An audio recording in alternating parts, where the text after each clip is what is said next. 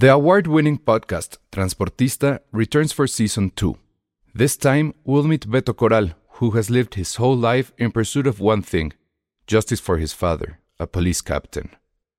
Captain Coral was mysteriously murdered shortly after leading the search block that captured and killed notorious drug lord Pablo Escobar. Listen to Transportista Who Killed Captain Coral?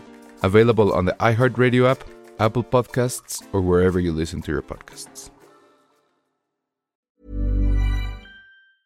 I'm Sandra, and I'm just the professional your small business was looking for. But you didn't hire me because you didn't use LinkedIn jobs. LinkedIn has professionals you can't find anywhere else, including those who aren't actively looking for a new job but might be open to the perfect role, like me. In a given month, over 70% of LinkedIn users don't visit other leading job sites. So if you're not looking on LinkedIn, you'll miss out on great candidates like Sandra. Start hiring professionals like a professional. Post your free job on linkedin.com/people today. Escuchas. Escuchas. Escuchas un podcast de Dixo.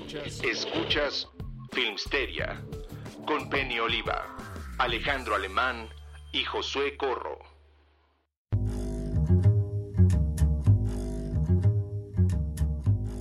Hola a todos, bienvenidos a Filmsterian, el único podcast de cine que todos los días festeja el Día de Muerto, porque como vimos el podcast pasado, tenemos el peor audio del universo y solamente se lo quiero decir porque creo que la semana pasada hubo un gran fenómeno que creo que nunca habíamos visto en Filmsteria, que la gente se volvió loco por la voz del Salón Rojo. O sea, le pueden alabar que es buena persona, que tiene, que tiene sus juguetes atrás, que si el gatito, lo que quieran.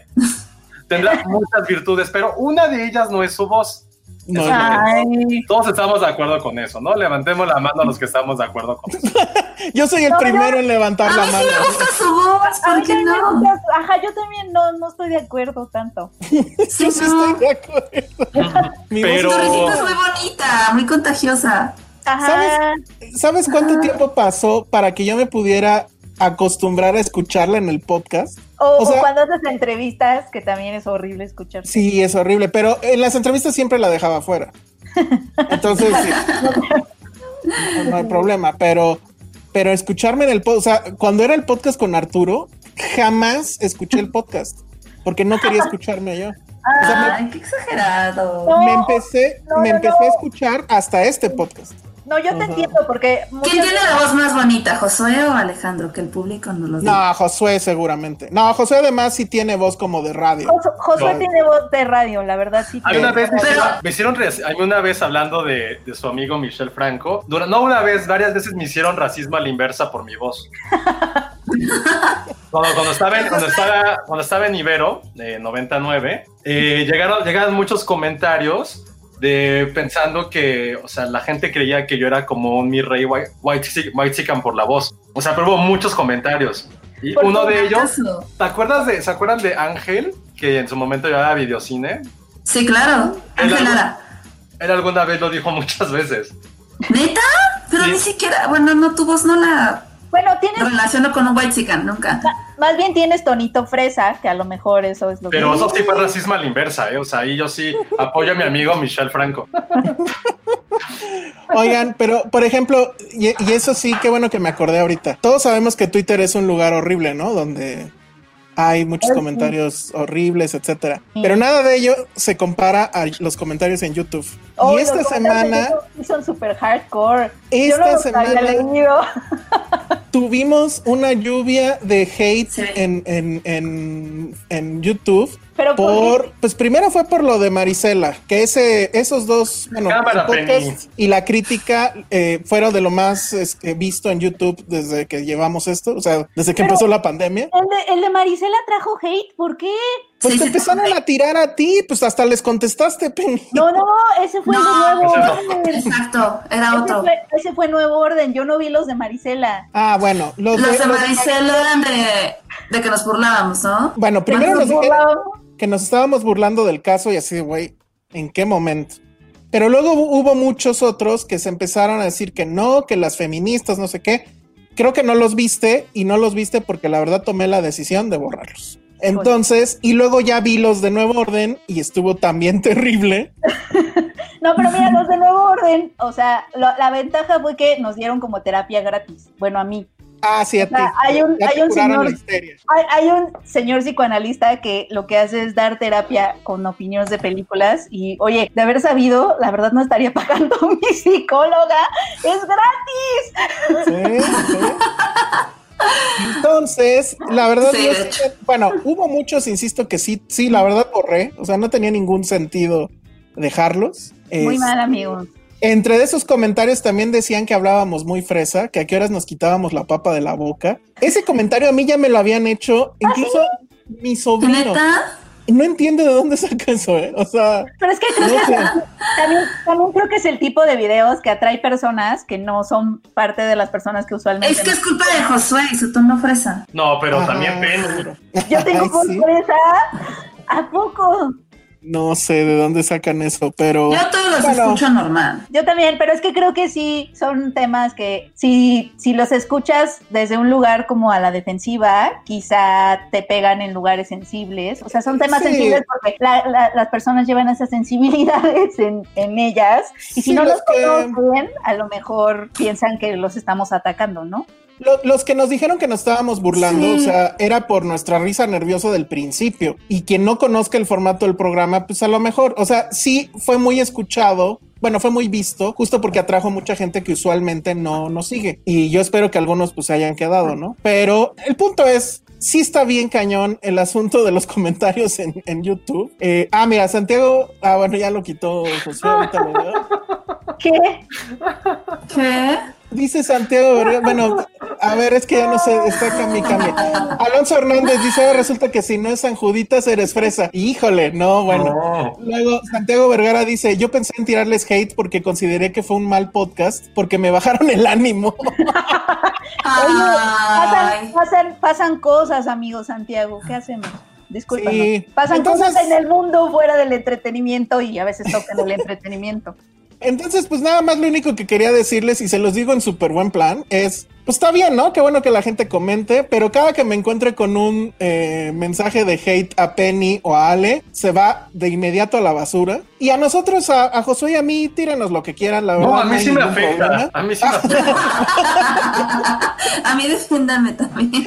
Bueno, ok, también defenderé a Josué y pues ya. Mi Rumi también piensa que Elsa habla fresa, pero es que no, van. Ay, Elsa. Ay, Elsa. Es muy Lo que tierno que, que es muy tierno que lo que está pasando con tu voz. Yo creo que si ven mi voz y ya mi imagen, eh, de inmediato se va a la fresa, ¿no? Dice Adriana Adrianson, Curison, ay, güey. Así se habla en DF, ¿no? Todos hablan así. ¿Cómo así? No lo sé. Pero, No sé.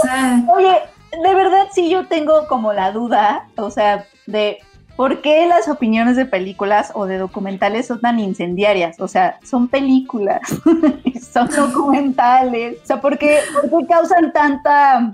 O sea, si, si comentas algo que tú piensas sobre la película y no estás atacando a nadie, estás hablando de la película, ¿por qué las personas se lo toman como si No, estuvieras pero- hablando de ellas? Es- no- esto es lo que no nunca te voy a entender. Porque no es de todas las películas. Siento que cuando tienen alguna carga política, sobre todo, es cuando ocurre eso. Exacto. Pero O sea- estamos hablando de la, del, del tema, o sea. Pero, por ejemplo, de ambas, ambas sí había como un contexto político, social y, de- y partidista detrás. Creo que si hablamos mal de Tenet a nadie le va a importar. ¿Quién sabe? Y luego, No pues, No, no, no, sí, lo- los Nolan-Livers son fuertes, no, no, no, los Nolan-Livers. a veces hablas de perritos y de todas maneras te caen haters.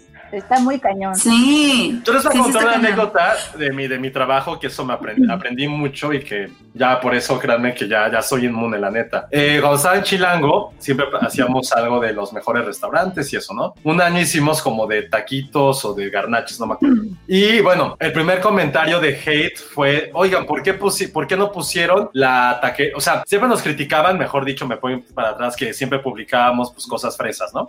Lo de siempre. Roma, Condesa, Centro, bla, bla, bla, pues no es nuestra culpa, o sea, no es Nueva York, o sea, no Nueva York ni Londres, que en cada esquina hay algo increíble, somos la Ciudad de México, pues no todo está tan chingón, y se los digo que toda mi vida he trabajado en esto. Entonces un día, ese, para esa edición dijimos, ok, pues vámonos a Iztapalapa, vámonos a otros lugares, chingón, va, publicamos como tres lugares de Iztapalapa, no, los comentarios de hate era, ¿por qué no publicaron eh, la taquería que está en mi barrio?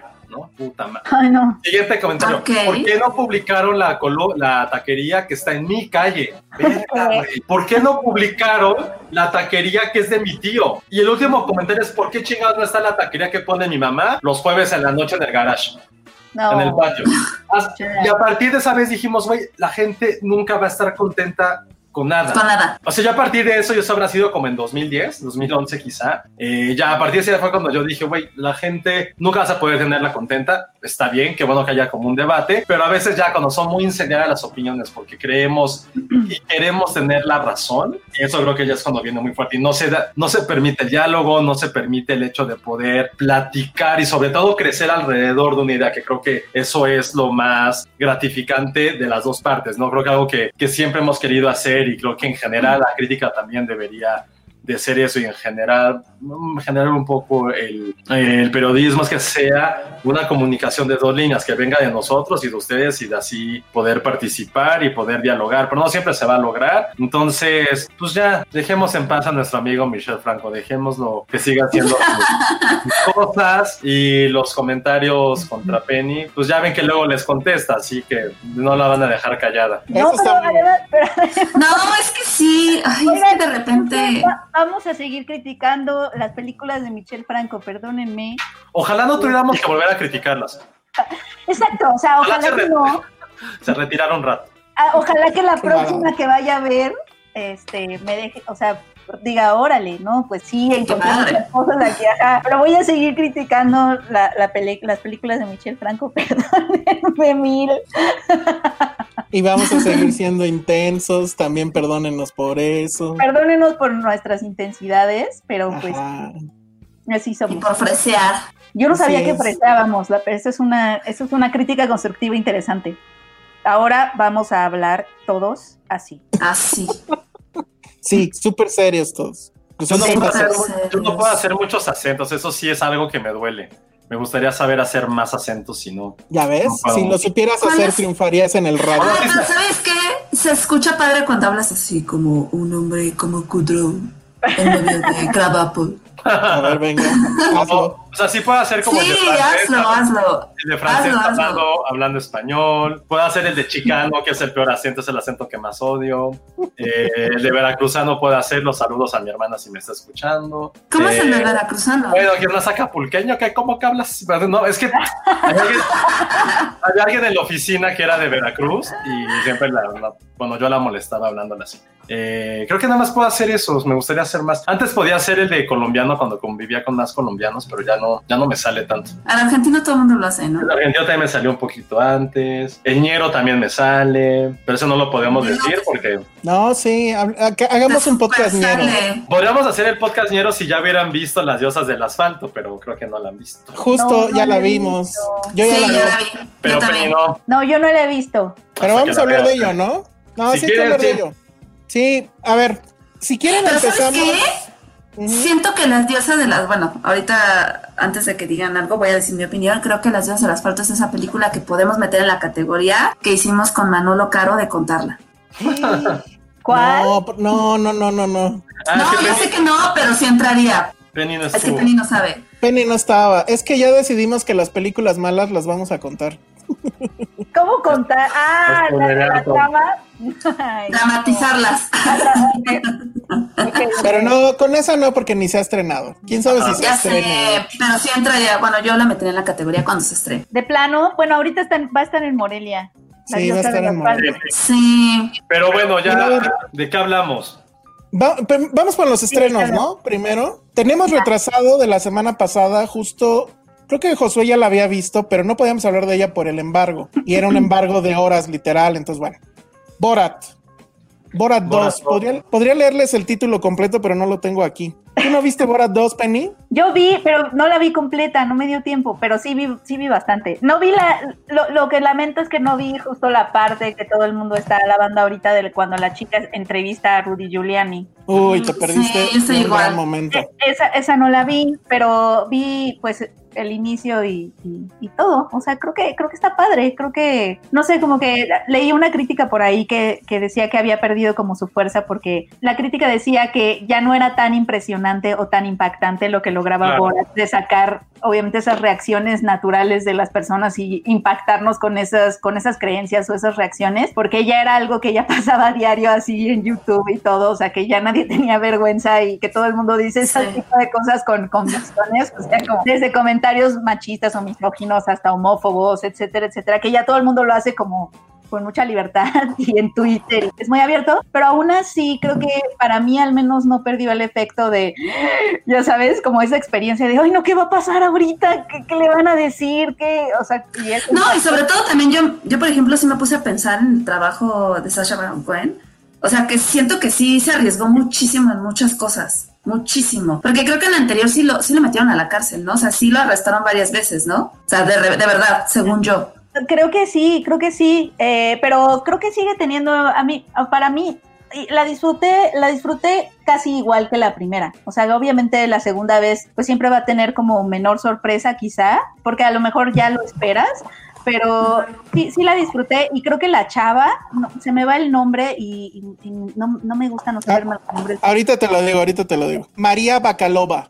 ella está espectacular, o sea, su Sí. capacidad, su capacidad de improvisar, o sea, ¿qué, qué, qué cero miedo al ridículo debes de tener y de improvisar para ser ella, o sea, ella sí está muy, muy, Está muy cañona. espectacular y, y que esté un poco al nivel de Sasha Baron Cohen, ¿no? Eh, ha de ser muy, muy difícil, entonces creo que ella, para mí, ella es, ella es lo mejor de la película, que no, que no logré ver completa y justo me falta esa parte donde al parecer ella como que se volvió esta estrella que ya era, pero sí. Es que a mí, ah, bueno, eh, eh, sí tiene un problema la película. Bueno, ya tiene 14 años de distancia de la primera. Qué y ahorita, por ejemplo, que hay, sí, ahorita hay gente en el público que nos dijo, no he visto ni la primera. Y pues sí, o sea, pudo haber tenido cinco años esa persona, ¿no? Qué miedo. Sí, Pero no, se tardó eh, un poquito. te tardó Sí. un poquito. Él lo que dice en entrevistas es que pues obviamente lo hizo pues por la elección, o sea, quería que sucediera justo en la elección. Y obviamente ni siquiera se planteó yo creo que, ay, estrenaremos en cines, no, o sea, directo a Amazon, lo cual a mí me parece que también fue una decisión correcta. Y justo al principio de la película se ve el problema principal que tiene Sacha Baron Cohen con el, con el personaje. Ya todo el mundo lo conoce o mucha gente lo conoce, los políticos lo ubican. Y creo que la solución que toma es muy inteligente, muy osada y muy afortunada, que es un poco ceder o un mucho ceder la batuta y además cedérselo a una mujer. Siendo que el personaje de Borat pues es obviamente misógino, machista, racista. Entonces todo este juego creo que queda todavía mejor porque está ahí la, la chica y este tema de la jaula y llevarla a que le compren su jaula, que ella quiere tener una jaula de oro como la de- la de la esposa Sí. de Trump, ¿no? Ivanka se llama. Sí. Y ya hasta que en algún momento de la película, pues le cede la batuta y creo que lo hace. Eh, bueno, ya lo dijo Penny, es espectacular. Ella no, no es su primer película, ni mucho menos. Ella ya había actuado en cosas como eh, en, en Gamorra. ¿Se acuerdan de esa serie que Sí. tiene que ver con, con- justo con la con el libro de Saviano, creo que era? Ha estado en otras series este, europeas una película que se llama The Father, etcétera. O sea, ella viene del cine europeo y pues de en algún lado la encontró Sacha Baron Cohen y la trajo para acá y la verdad es que es, es la gran revelación de esta película. Siento que si se le tendría que criticar algo tal vez, pues es que al final, y no voy a decir spoilers pues, pero sí siento que al final la corrección política le llega un poco al personaje pero siento que Sasha Baron Cohen lo hace justo porque ya necesitaba matarlo. O sea, Borat muere de, de- de- de un tiro certero de corrección política, pero yo confío mucho en su hija y yo creo que ella va a ser la que en algún momento saque Borat 3, no sé. Josué, no sé tú qué opinas. Primero, qué mal que no hayan visto la, la primera película. Vaya, esta no se encuentra en ninguna plataforma de streaming. Yo la volví a ver antes de ver Borat 2. Tenía, creo que desde el cine en 2006 que no la, no la veía. Y por muy, sí, o sea, es muy superior. La, la uno creo que es una genialidad de, de comedia dirigida por Larry Clark, el mismo hombre de Curb Your Enthusiasm y de Seinfeld.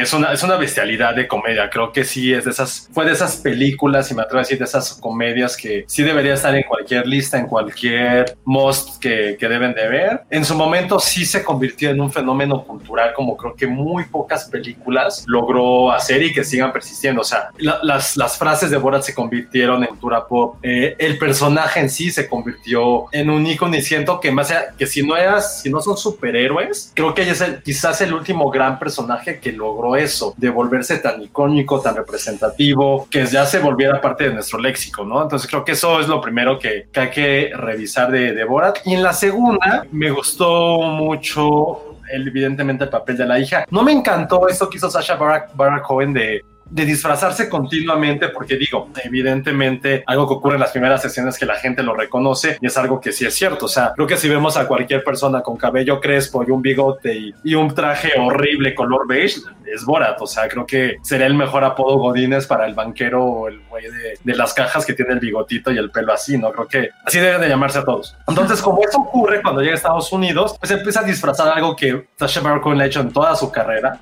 Sea, desde Ali G, El Dictador, de, ay, se me va otra por ahí, Bruno, eh, con la serie que hizo eh, de This is America también de hace poco. Es algo que siempre así ha funcionado perfectamente, de, de meterse en el papel de esta gente racista, eh, machista, clasista, como todo lo que quieran eh, decir de pocas virtudes que hay en la sociedad. Sasha Baron Cohen no solamente se burla de ellas, los pone en pantalla. Y sí, también algo que creo que, que fue fundamental y que a lo mejor por eso no tiene tanto el efecto que tuvo por primera vez Borat, es algo que, que, que dijo Penny que yo también comparto, que, que- es algo que ha pasado mucho en Estados Unidos, ¿no? Eh, que pues ya tener a, a alguien racista, machista, que trata mal a los migrantes, xenófobo, pues lo ven todos los días casi en su presidencia en Estados Unidos, ¿no? Lo tienen de presidente, efectivamente. Es algo que, es algo que- que ocurrió Sí. mucho con la, con la película que fue como ya no sorprende a nadie. Lo sorprendente es que alguien así tenga tanto poder como Borat lo tuvo hace más de 15, casi casi 15 años. Entonces creo que esa es la parte, la lectura interesante que hay sobre, sobre esta película, es eso, es como alguien que era de caricatura, un personaje completamente eh, fuera, de, fuera de sí mismo, cómo es que alguien así adquirió un poder. Creo que eso es la- lo que a mí más me llamó la atención de, de este personaje y lo que representa Borat. Y ya hablando eh, precisamente sobre la película, pues sí, o sea, creo que fue un gran tino que, que fuera una mujer ahora quien, quien liderara esto, porque Vaya, también algo que se le tachó muchísimo en la primera película, el trato sobre mujeres, que ojo, creo que esa era también la, inten- la intención. Y por lo menos tiene dos o tres, no tiene ningún momento tan memorable como tuvo Borat en la, en la primera, porque te insisto, no era la primera Ah, que pasaba algo así, pero sí era algo over the top. O sea, la pelea que tiene con su productor, lo de Pamela, lo de Pamela Anderson,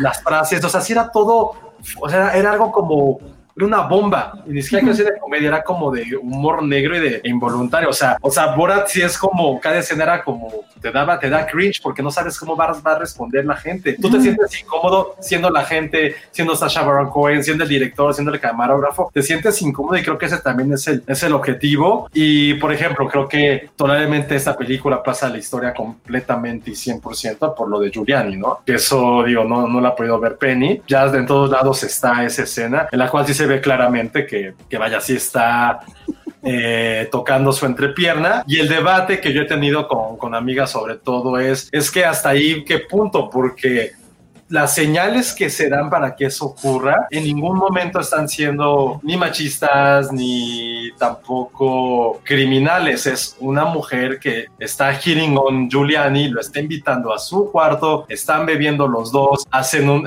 ella le hace algo un poco sexual en el cuarto. Entonces es como el debate, ¿no? O sea, creo que también se ha extrapolado No, pero- porque es Giuliani.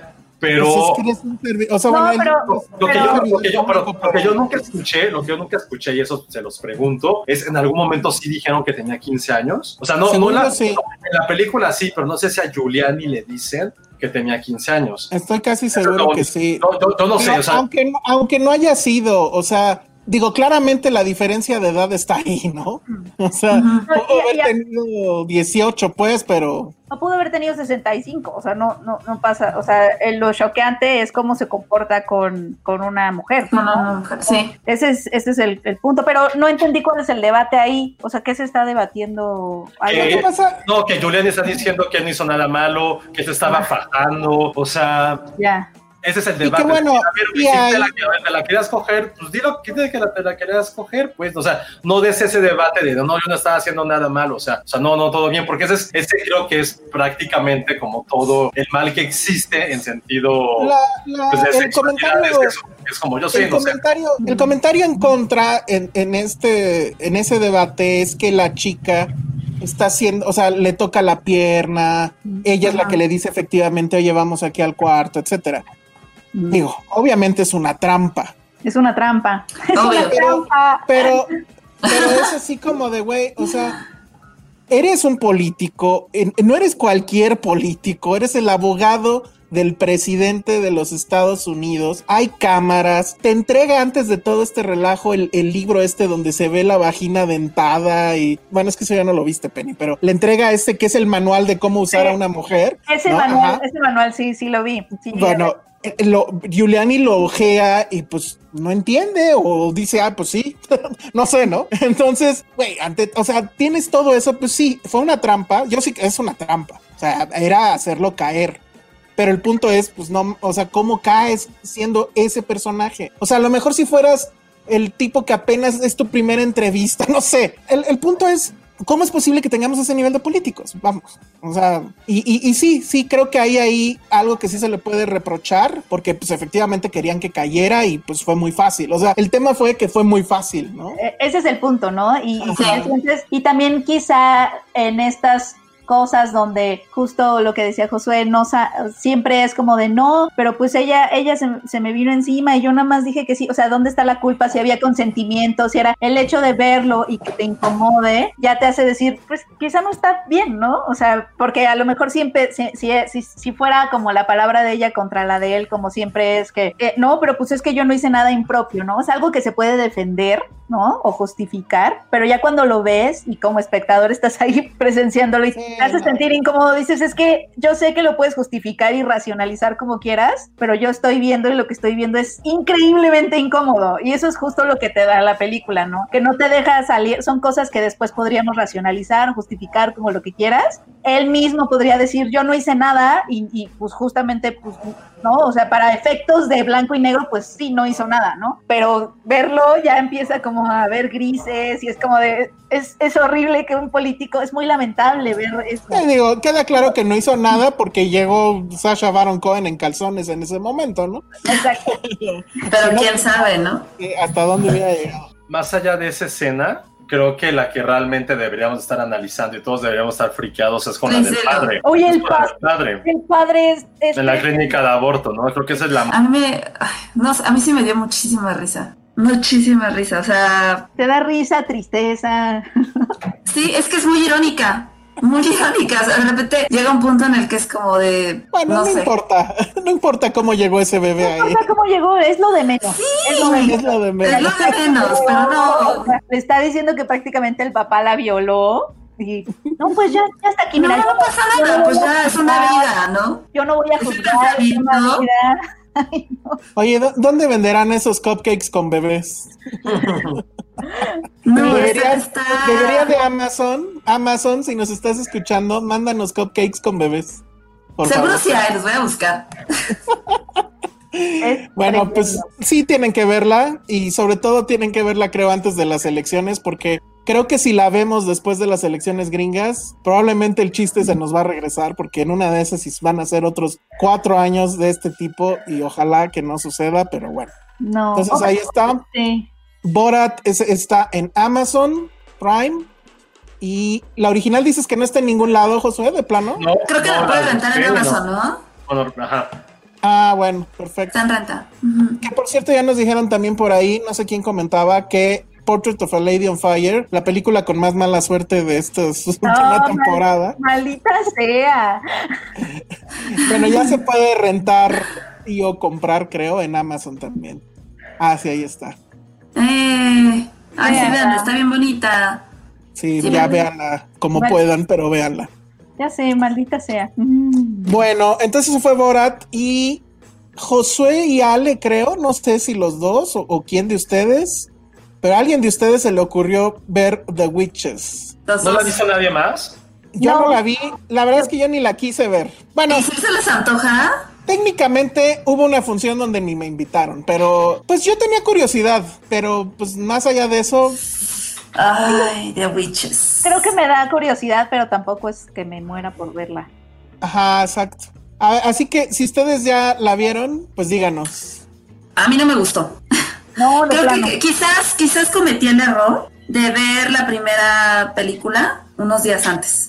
Porque como que, o sea, me dio la nostalgia, dije, ay, sí, se me antoja muchísimo. Desde que ah, vi las fotos de Anne Hathaway, dije, ay, qué padre, ella me encanta y demás. Entonces, pues me puse a ver la pe- la primera película. Siento que cuando ves una, el remake de una película que para ti significó algo, digo, al menos para mí, que yo sí la vi cuando era niña, que, te, que me daba miedo, que me traumé, que y demás, como que ya ver un remake siempre es como, ¿no? Pues un poco delicado. Al final intenté ver la película se los juro, como una película totalmente independiente y sincera, o sea, a mí en lo personal no me, no me encantó. Eh, para empezar la historia, pues, digo, la historia es la misma, pero eh, está mucho más suavizada. O sea, quiere decir, o sea, lo que quiero decir es que igual que la primera es- está dirigida también a niños, pero yo creo que esta la quisieron hacer todavía para niños más chiquitos, ¿no? Entonces está muy infantilizada en, en el diseño de los personajes de las brujas, es espectacular lo de las bocas, o sea, sí es, es esto, pero al final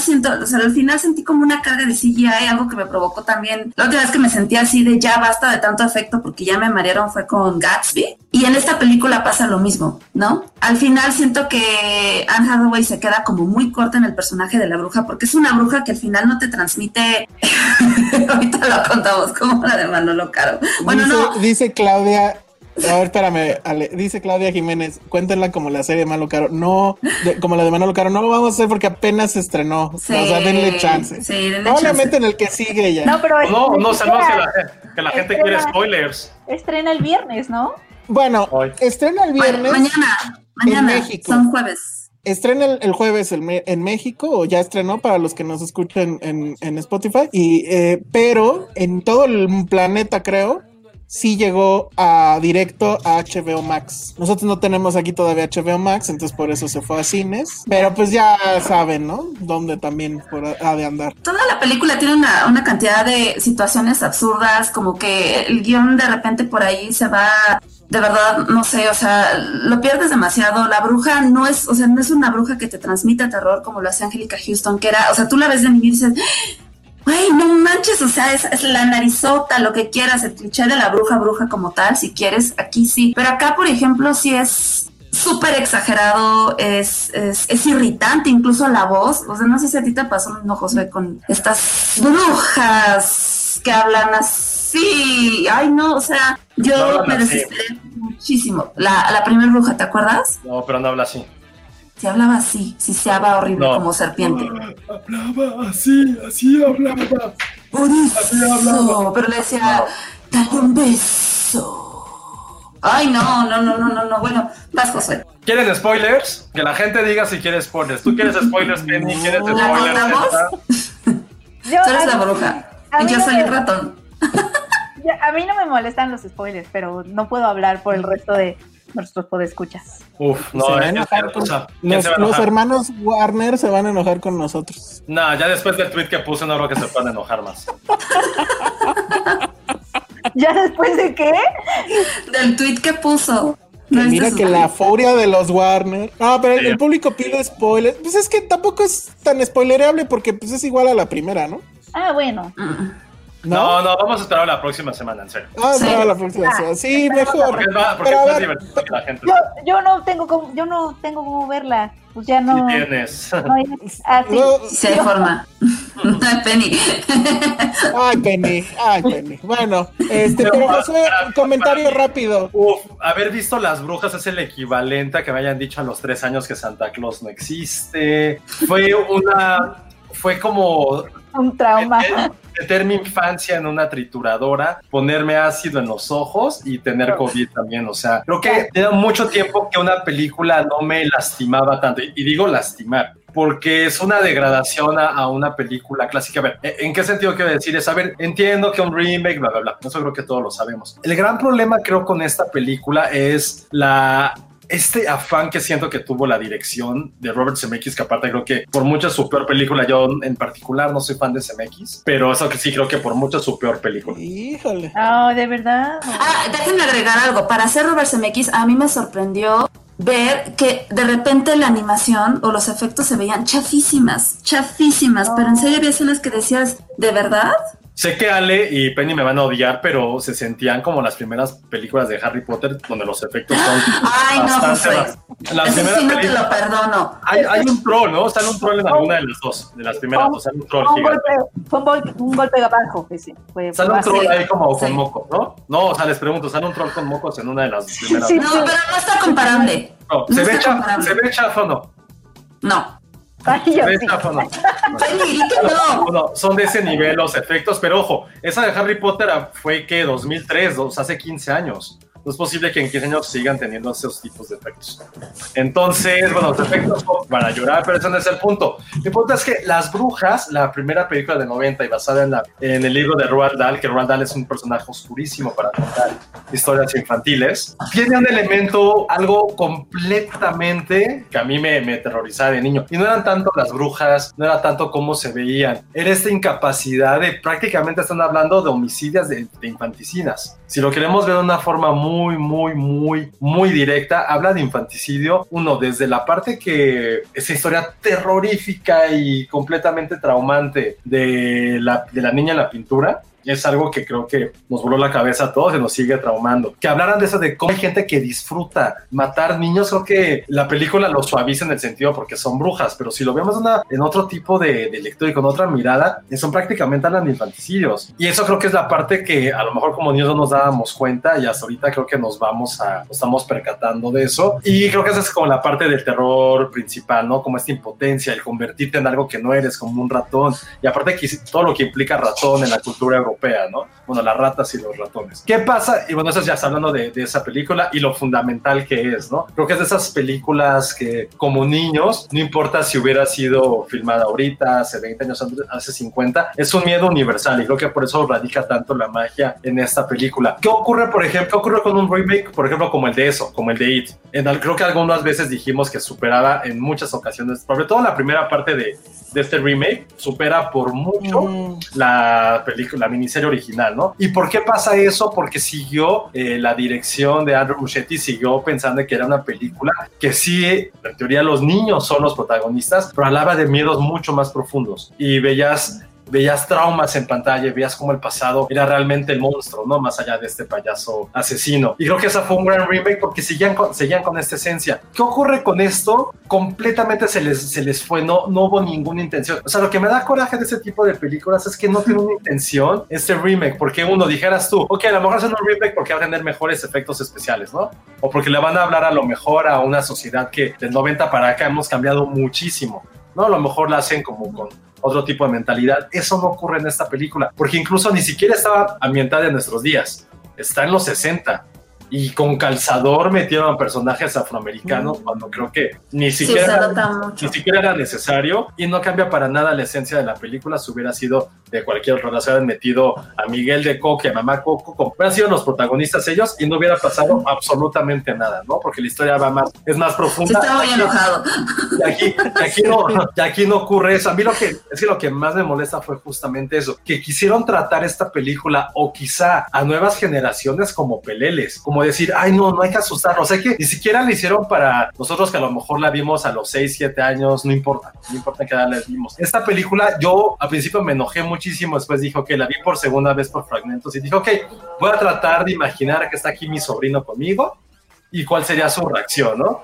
Y no hubo momento en que dijera, puta, aquí mi sobrino se está espantando, sino más bien mi sobrino diría, se reiría porque tiene comedia bastante barata, muy, muy mal comedia. Eh, los personajes, los ratoncitos, si recordamos en la primera película, se sentían como niños asustados, niños que a lo mejor, pues sí, porque son los héroes, pues se veían como algunas cosas, ¿no? Pero aquí literal los niños son como John Wick, Jason Bourne y el otro ratoncito es como la Mujer Maravilla, así se los pongo.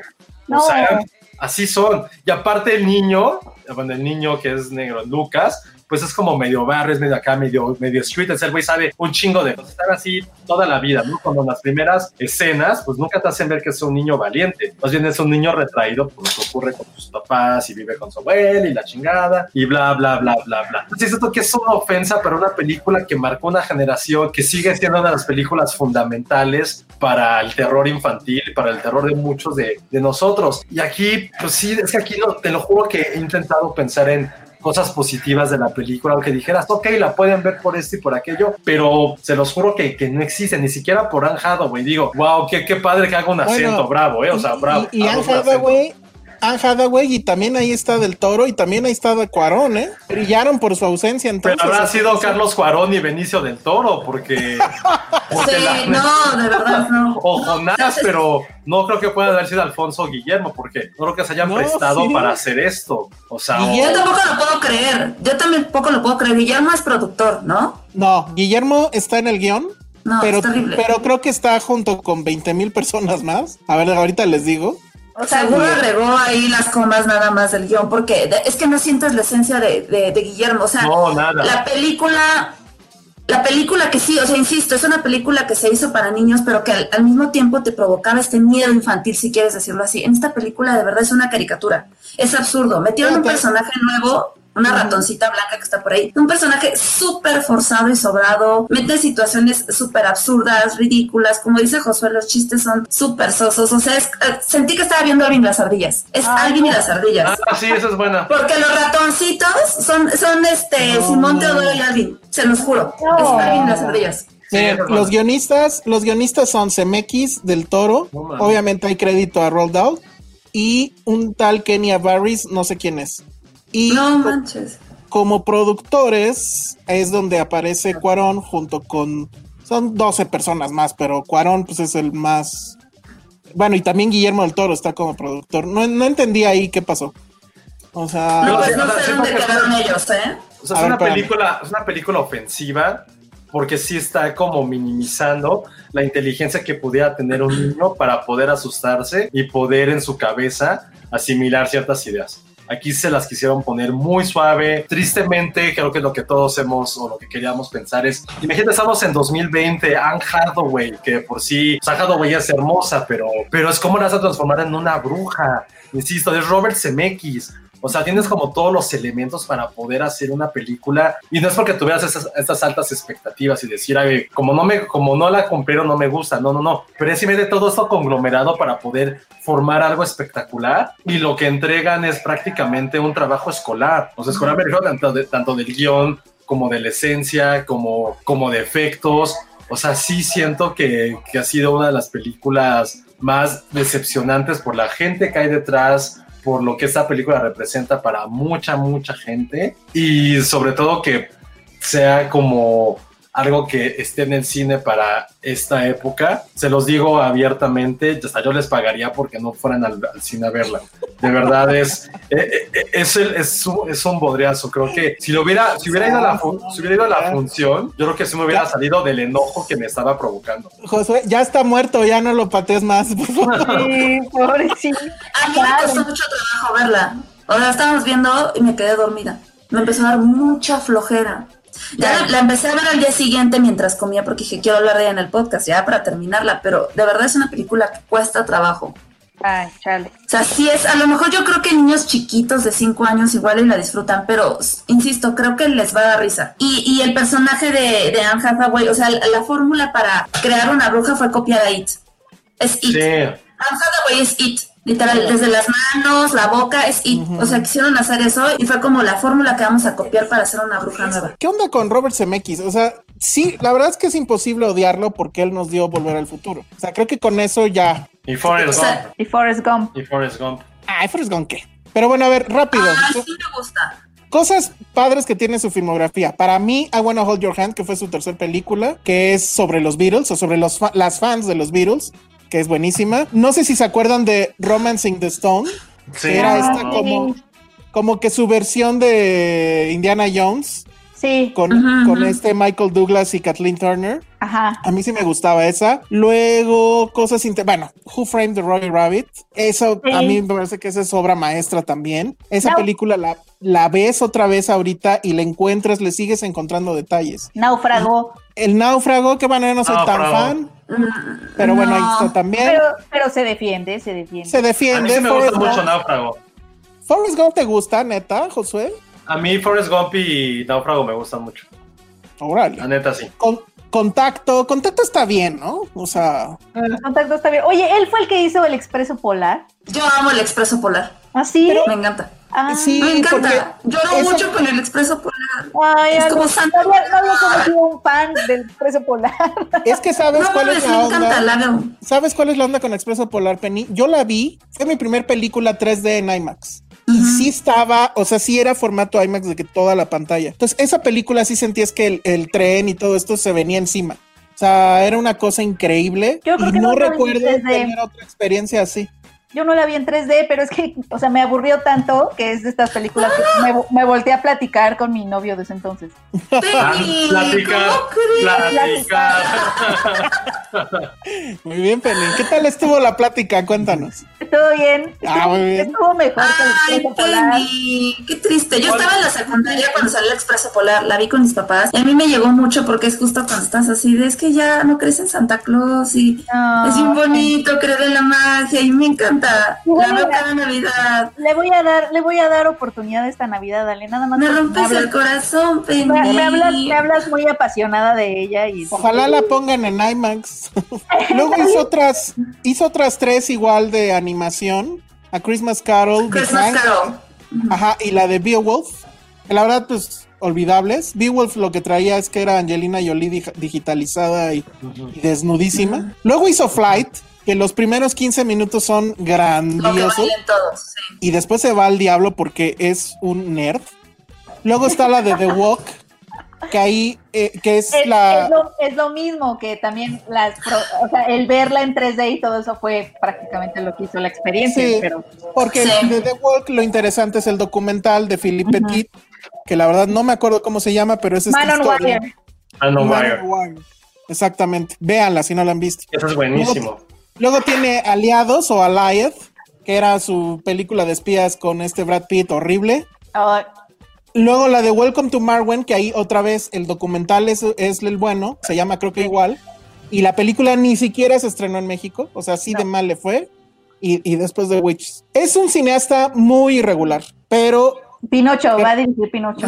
Ya después de haber visto esto ya me da miedo. sí, bastante. Ah, Y ahí no. también está involucrado. no- yo, Está creo que nunca, yo creo que nunca lo vamos a dejar de querer, ¿no? Es como los amigos que haces en la primaria y que a lo mejor ya no tienes tanto en común con ellos cuando creces, pero sigues teniendo como esta idea de su amistad y entonces siguen siendo tus amigos por alguna razón. Pero es- pero es de Ah, esos amigos- Por el mero recuerdo. Ajá, exacto. Es de esos amigos Sí. de los que ya nada más hablas anécdotas porque ahorita ya está bien. Ajá, eso es- Después es de que- la clase de cuando te, física. cua- cuando te reúnes con él, solo hablan de anécdotas del pasado. No han visto Sí. The Witches. Neta, no han visto la película. Solo quiero decirles eso. Tú ya no lo vas a invitar a la reunión del No, año. no, nunca. Ya dejó de ser tu amigo. Por Es mucho, que, ¿eh? ¿sabes qué? Es que si, eso, si The Witches es una película que sí arraigó en tu infancia, sí te ofende. De verdad, o sea... ¿Arruinaron, ¿Arruinaron su infancia, Josué, Ale? Es que sabes que poquito, mí siento, que yo The Witches tampoco es muy de mi infancia. O sea, no la pondría en mi top 25 de películas de la infancia. Pero lo que sí me molesta mucho es lo que les digo, o sea, lo que representa y cómo no tiene este valor para hacer algo que sí pueda tener terror, o sea, de hacerlo todo así, pocos huevos. Pues una película, ya la encontré. El término es una película pocos huevos. Ya, listo. Bueno, con eso nos quedamos. Y hablando de huevos, pues ya empezó el eh, Festival de Cine de Morelia. Y digo hablando de huevos porque justamente Guillermo del Toro mandó un mensaje pues al festival y a Daniela Michel diciéndole que pues se necesitaban muchos huevos para hacer el festival en medio de todo esto que está pasando, la pandemia, la falta de apoyos y que bueno, pues sigue. Y bueno, yo no, ya no he podido ver bien exactamente cómo está el asunto. Tengo entendido que la cosa acabó así. Los estrenos internacionales sí están en Morelia, o sea, en Morelia Centro. Los que vivan allá o si alguien cometió la locura de lanzarse, pues bueno, nos van a poder ver allá. Los que no, los que todavía le tenemos miedo al virus y nos quedamos guardados, vamos a poder ver solamente la selección oficial, es decir, la competencia. Y creo que por ahí una que otra cosa de, de la cierta mirada de Khan. Y eso va a suceder en Cinepolis Click. Ay, van a hacer funciones, sí, ahí estaba gatito. Funciones que eh, van a poderse adquirir los boletos. No entiendo si el mismo día o tiene que ser justo en esa hora. Son gratis. Es el, es el mismo día. limitados. Es el mismo día, sí. Ok, no sé si en la mañana entonces puedes comprarlos, aunque la función sea en la tarde, pero bueno, eso sucede en Cinepolis Click. Se supone que también hay funciones, pero sigo sin entender cuáles. En eh, Filmin Latino. Son los cortometrajes. Yo Son tampoco sé. Ah, son cortometrajes solo Ah. film en latino. Ok. Y algunas películas muy selectas que sí se van a pasar en televisión abierta en el canal 22. El canal 22. Entonces, nosotros ya pudimos ver algunas. Creo que entre todos, pues vimos ahí varias. No sé, si quieres, empieza tú, Penny. Porque bueno, creo que Penny vio, pues de lo que yo he visto, sí, la mejor. Ah, es la mejor, creo, del ¿Cuál, año. cuál, cuál? La película ¿Cuál que debíamos- eh, se llama Sin Señas Particulares. Ay, no, no la quiero ver. Escrita, ¿por qué? Está Porque ya buenísima. estoy harto de, ya estoy harto de los temas de No, buscando familia, Es la, mejor frontera. del año. No. Es la mejor del año. O sea, siento que Nuevo Orden debería de pedir perdón por existir en un mundo donde existen cosas particulares. O sea, a mí me daría Oye, mucha vergüenza hacer oye. Nuevo Orden. O sea, ya mandamos a CMX y a. ¿Cómo se llama este güey? Ajá, ya, ya los dos están bebiendo juntos, ¿no? Así de, Sí, ya, estos güeyes ya sea, no nos quieren. ajá, como- Franco y CMX ahí. O sea, como que yo sí pedí, me daría mucha vergüenza hacer nuevo orden y llegar a la fiesta donde estuviera sin señas particulares. O sea, sí siento que es de vergüenza. Eh, sin señas particulares es la película mexicana de la que tendríamos que estar hablando y haciendo voz y haciéndole toda esa parafernalia que le estamos haciendo a nuevo orden porque de verdad es un peliculón. Eh, tiene además ya como 11 premios internacionales, ha estado en un montón de festivales. En Sondas le fue muy bien. le fue súper bien, eh, eh, le dieron el premio del público, es de una cine, además es una ópera prima, eh, es de Fernanda Valadez, escrita por Astrid Rondero y Fernanda Valadez en conjunto y de verdad es una cosa increíble, o sea, sí, sí, obviamente es- son temas devastadores, perdóname a la persona que nos dijo hace rato que no estaba entretenido hablar de temas serios, pero básicamente, o sea, Josué, Era, era, era Josué con otra identidad. Seguros. No, pero la verdad creo que es la película, o sea, si quieres ver Morelia y estás interesado en ver la selección, yo sí creo que es de, de las mejores películas, si no es que la mejor. Este, no he visto todas, pero, pero de verdad no, no, no creo que le- estén como a su altura, porque de verdad está muy increíble. Eh, sí es la historia de una madre que su hijo se va a la frontera, quiere cruzar, este, y desaparece, ¿no? Pero eso no es toda la película, las, las películas no son solo su tema. Es cómo cuenta este, este trayecto de la, de la mamá. Desde la primera secuencia no la vemos a ella, nada más vemos a la cámara. O sea, la fotografía además es espectacular de Claudia Becerril y es buena parte de por qué funciona su lenguaje y cómo nos logra meter a, la emo- a este viaje emocional que hace esta, esta mujer, porque prácticamente pues el chavo le avisa que se va, ¿no? No vemos a la mamá, vemos que él llega, mamá me voy, lo vemos irse y de pronto desa- desaparecido, ella está buscándolo y empieza obviamente donde todas las personas que buscan a familiares desaparecidos empiezan, que es en la justicia, ¿no? Va- vas Ah. al ministerio público, te dicen que no te pueden ayudar, te enseñan una carpeta y lo que a mí me gustó y no sé si te pasó lo mismo Elsa, es que en esas primeras secuencias en donde ella va al ministerio público, luego se tiene que ir a la frontera, a donde eh, le avisan que hay cuerpos que se recuperaron, es que a mí me dio esas secuencias, las imágenes de carpetas con, con le dan una carpeta de pues nada más nos dan esta carpeta de, de- de cosas, si reconoces algo, entonces es una carpeta de ropa, de zapatos, de, de ¿no? Que tiene que identificar y también de cuerpos, le dan una carpeta de cuerpos ident- sin identificar, luego se va a la frontera, a, en- a la morgue y donde, donde ¿A dónde vas para identificar cuerpos y a ver si es tu familiar? Y hay toda esta fila de personas con sus hojitas este, con fotografías de sus seres queridos y luego entra a un camión lleno de cuerpos. Es decir, todas esas imágenes te recuerdan a desastres. O sea, de pronto es una película de desastres. Empieza siendo una película de desastres de qué está pasando. Pasó un terremoto, un tornado, un huracán, todas estas imágenes que tenemos de cuando después de un desastre la gente está buscando a sus desaparecidos, después de cosas como las Torres Gemelas, etcétera. Y esas imágenes te recuerdan a, no manches, ¿qué, ¿qué pasó? O sea, es un tornado. Y no, es el día a día, ¿no? Es es como que se desbordan los cuerpos, ¿no? De, desaparecidos, de gente que muere, y eso es muy impresionante para empezar. Y luego ya sigue todo este proceso ella sola, en donde obviamente se da cuenta que el Estado pues está ahí y no está, ¿no? Y ah. entonces ella empieza a buscar a su hijo sola, y de pronto a mí me dio como esta sensación también de western, en donde ella está pasando por estos paisajes de la frontera, estos e, este, este personaje solo, ¿no? Que está buscando a alguien y que además se va encontrando con diferentes personas en el camino, que es básicamente un western. Y, eh, además están estos paisajes que están increíbles y que enmarcan el dolor, pero al mismo tiempo, pues son totalmente indiferentes al dolor de esta madre, ¿no? Los cactus están hermosos y están ahí, ¿no? Viendo cómo pasa esta mujer. Ella, ella, ella no se detiene, ¿no? Eh, en contra de la lluvia, del frío, del hambre, para, para encontrar a su hijo. Y tiene cosas muy cool de la fotografía, como que hay rostros que nunca vemos a cuadro, es decir, eh, momentos en donde la madre está teniendo como encuentros o conversaciones, nada más la vemos a ella, por ejemplo. Son puros planos fijos, un poco como mano de obra. Hay mucho plano fijo. Y gente que se queda afuera, ¿no? Hay, y es intencional, ¿no? No nos muestra los rostros de unos para que no nos, no nos desviemos de los rostros de otros. Tiene una secuencia en lengua original, narrada en lengua originaria de violencia, y eso se me hace espectacular porque uno de los problemas de los cineastas a los que se enfrentan ahorita y siempre es cómo representas a la violencia, ¿no? En desde dónde filmas la violencia, lo haces desde un lugar objetivo como del que la cámara es un testigo invisible o lo muestras desde el punto de vista de la víctima o del victimario y aquí deciden mostrarlo desde el punto de vista de alguien que tiene además una cosmovisión muy distinta, que es alguien que pertenece a una comunidad indígena y eso me pareció también increíble. Tiene muchísimas cosas muy cool. O sea, la forma en que cuenta este, esta, esta historia emotiva no es mm, o sea, y además son historias que vemos por lo regular en documental, ¿no? Y esta es una ficción.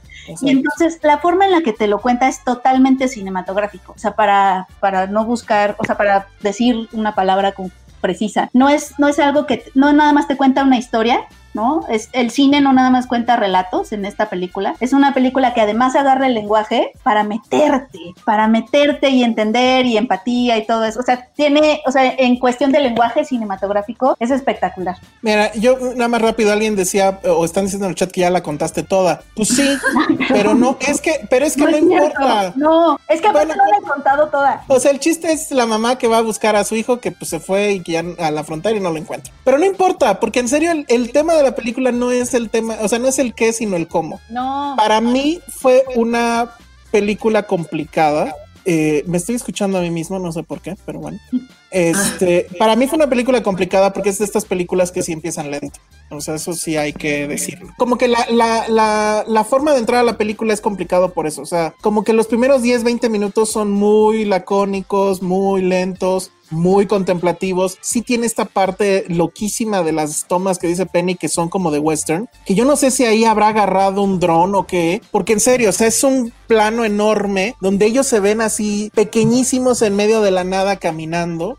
dices, ¿cómo hizo eso?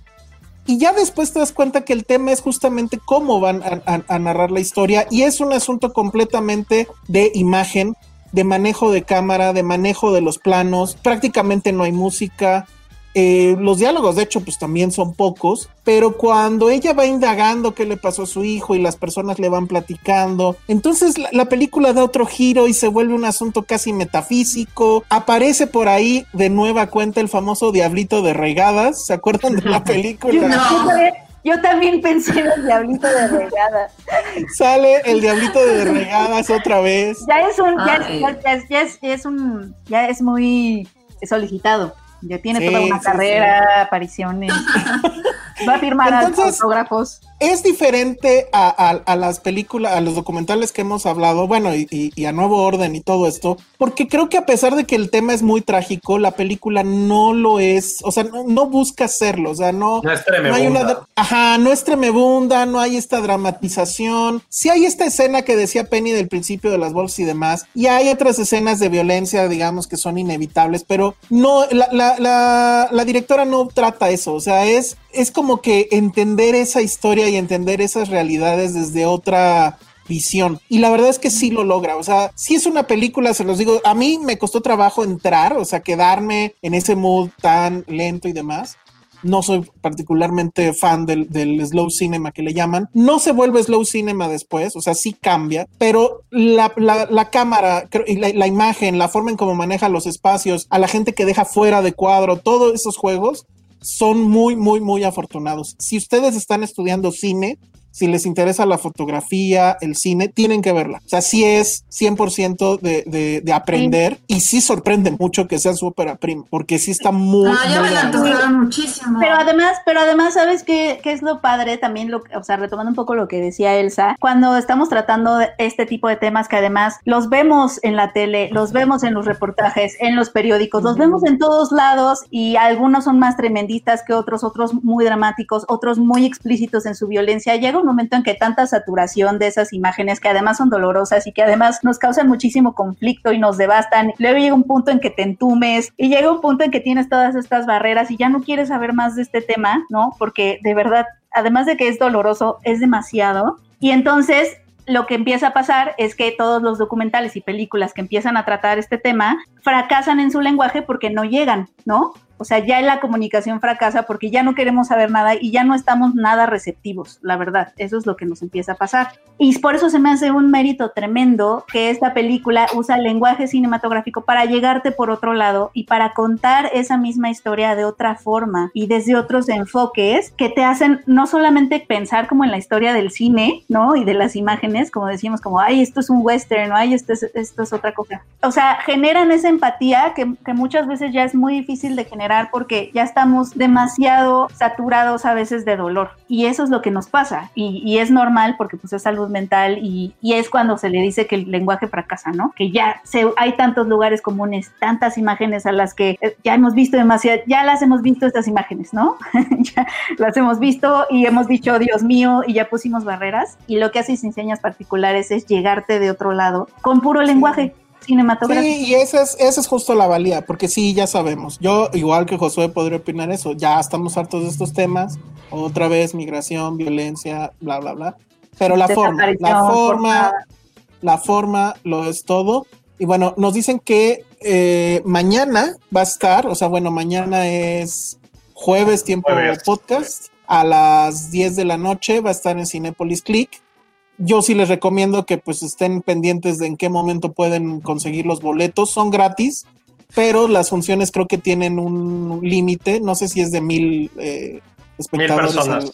mil, per- mil personas. Entonces, este, pues muy atentos, porque la verdad de lo que yo he podido ver, sí es lo mejor. Y bueno, ahorita pues yo he podido ver puro, puro competencia. Entonces, bueno, pues ahí está sin señas particulares. No sé tú, Josué, qué hayas visto Pues o qué más bien- Ajá. No, no, está increíble, pero también en la competencia, pues decimos, hay una que se llama Amalgama, que es de Carlos Cuarón. Que ya la vi. Eh. Ajá. ¿Y qué tal está? A ver, pues rápido. Bueno, Carlos Cuarón, ustedes recordarán, él es el eh, guionista de, guionista de tu mamá también. De Y tu mamá también. Después de ahí se fue a hacer una cosa horrible que se llamaba algo así como Besos de azúcar. Besos de azúcar. Híjole. ¿Tú todavía te acuerdas de esa función de prensa, Penny? Yo hice la crítica y, y la- lo, lo lamenté. Y, y no vino Los Carlos se. ¿No vino Carlos Cuarón a quejarse? Hubo mucha gente que, que, que escribió en los comentarios que, que si yo le tenía tirria personal a Carlos Cuarón, que estaba, que estaba demasiado mordaz mi crítica, pero te juro que no, o sea, ustedes me conocen, nunca digo nada así atacando, pero es que de verdad esa película sí tenía muchas cosas. A ver, les voy a decir de qué trata Amalgama. Cuatro dentistas, tres hombres y una mujer, se encuentran en un congreso en la Riviera Maya. Ellos la desean, pero ella tiene algo más en la mente. hacerles una extracción o un endodoncia. Todos huyen de su propia historia de dolor y pasan juntos un enloquecido fin de semana de celos, envidias, excesos y una minúscula parte del Caribe mexicano que marcará Es sus una- vidas para siempre. Está malísima. Es una telenovela. Es una telenovela. No, a ver, ahí les va rapidísimo. Se llama es Dientes de Pasión. Dientes de Sí, pasión. sí. Son, es una historia súper rara porque si es así de, güey, ¿de dónde sacaste esto? Tengo la ligera sospecha de que está basado en otra cosa que no logro identificar. Pero bueno, son estos tres o cuatro dentistas, creo tres hombres efectivamente, y una chica. Los hombres son Rodarte, Tony Dalton, un cuate que yo no conocía que se llama Manolo Cardona, y la chica que es guapísima, yo la conozco por este Club de Cuervos, Stephanie Stephanie Cayo. Cayo. Ajá. Sé. Y bueno, ellos están en una convención de dentistas, pero que están creo que en Cancún, no sé, en un lugar de playa. Y uno de ellos le dice, oye, si quieren este, ligarse a la, a la chica, que Sí, está guapísima. desean. Sí, sí, la desean, eso es un hecho. Pero entonces uno de ellos le dice, oigan, tengo un amigo que tiene una casa en una isla y está increíble, vamos, y entonces van todos. Y ahí empieza como que a salir los secretos de todos. O sea, cada uno de los personajes tiene una agenda oculta y poco a poco va a ir saliendo. Lo novedoso de la película es que son Es que puros son- planos. Es que son dentistas. Es que son dentistas. ¿Cuántos cine de dentistas el, hay? el personaje más aburrido que pueda. No. No, lo novedoso es que son puros planos secuencia. O sea, que en realidad hace que la película se vea como si fuera. La película se ve como si fuera un este. Como si fuera una obra de teatro. Porque la verdad es que los, los personajes, pues sí, le chambean muchísimo los, los actores, porque se tienen que aprender como 5, 10 minutos de diálogos, saber dónde está su bloqueo de la cámara, dónde pararse. Creo que eso pues está bien, pero y, y sí mantienen el interés. O sea, no puedo decir que me haya aburrido, pero pues sí terminé de verla y se fue así como de ay, ¿esto qué? Chale. Muy Pero es que esa intrascendente. sinopsis está terrible, o sea, no te la antojan. No, no, te la antoja. No, eh, la verdad. Estás describiendo desenfrenadas la película, pero ahora no, dentistas. no, no, no, para nada. Sí es, sí es el, sí es un asunto que tiene que ver con van a salir por ahí infidelidades, Ah. cosas, chingaderas que se han hecho entre uno y otro, porque bueno, en teoría los tres son amigos que no se habían visto desde hace mucho. Uno, bueno, ya no les voy a contar más porque bueno, van a salir, hay muchas cosas. es ese misterio es lo que te va generando el, bueno, pues sí quiero saber qué más pasa, ¿no? Y el asunto de cómo está filmada, pues sí es interesante porque requiere este ejercicio técnico y actoral. Pero de nuevo, creo que, hijo, es muy feo lo que voy a decir, pero creo que este Cuarón sigue haciendo ejercicios que parecen de estudiante de cine. O sea, no ha dado como que el siguiente paso. Y esto, pues la verdad es una curiosidad. No es terrible, no está mal. No sé si va a llegar a salas, pero si mañana se estrenara en Netflix, les juro que queda en primer lugar de lo más visto de Netflix. Está bien, pero pues nada, no, o sea, no lo voy a comparar, no voy a hacer la comparación obvia, pero la verdad es que sí, yo uno esperaría de alguien que ya lleva un rato en esto, pues que entregara otras cosas, pues un poquito más interesantes.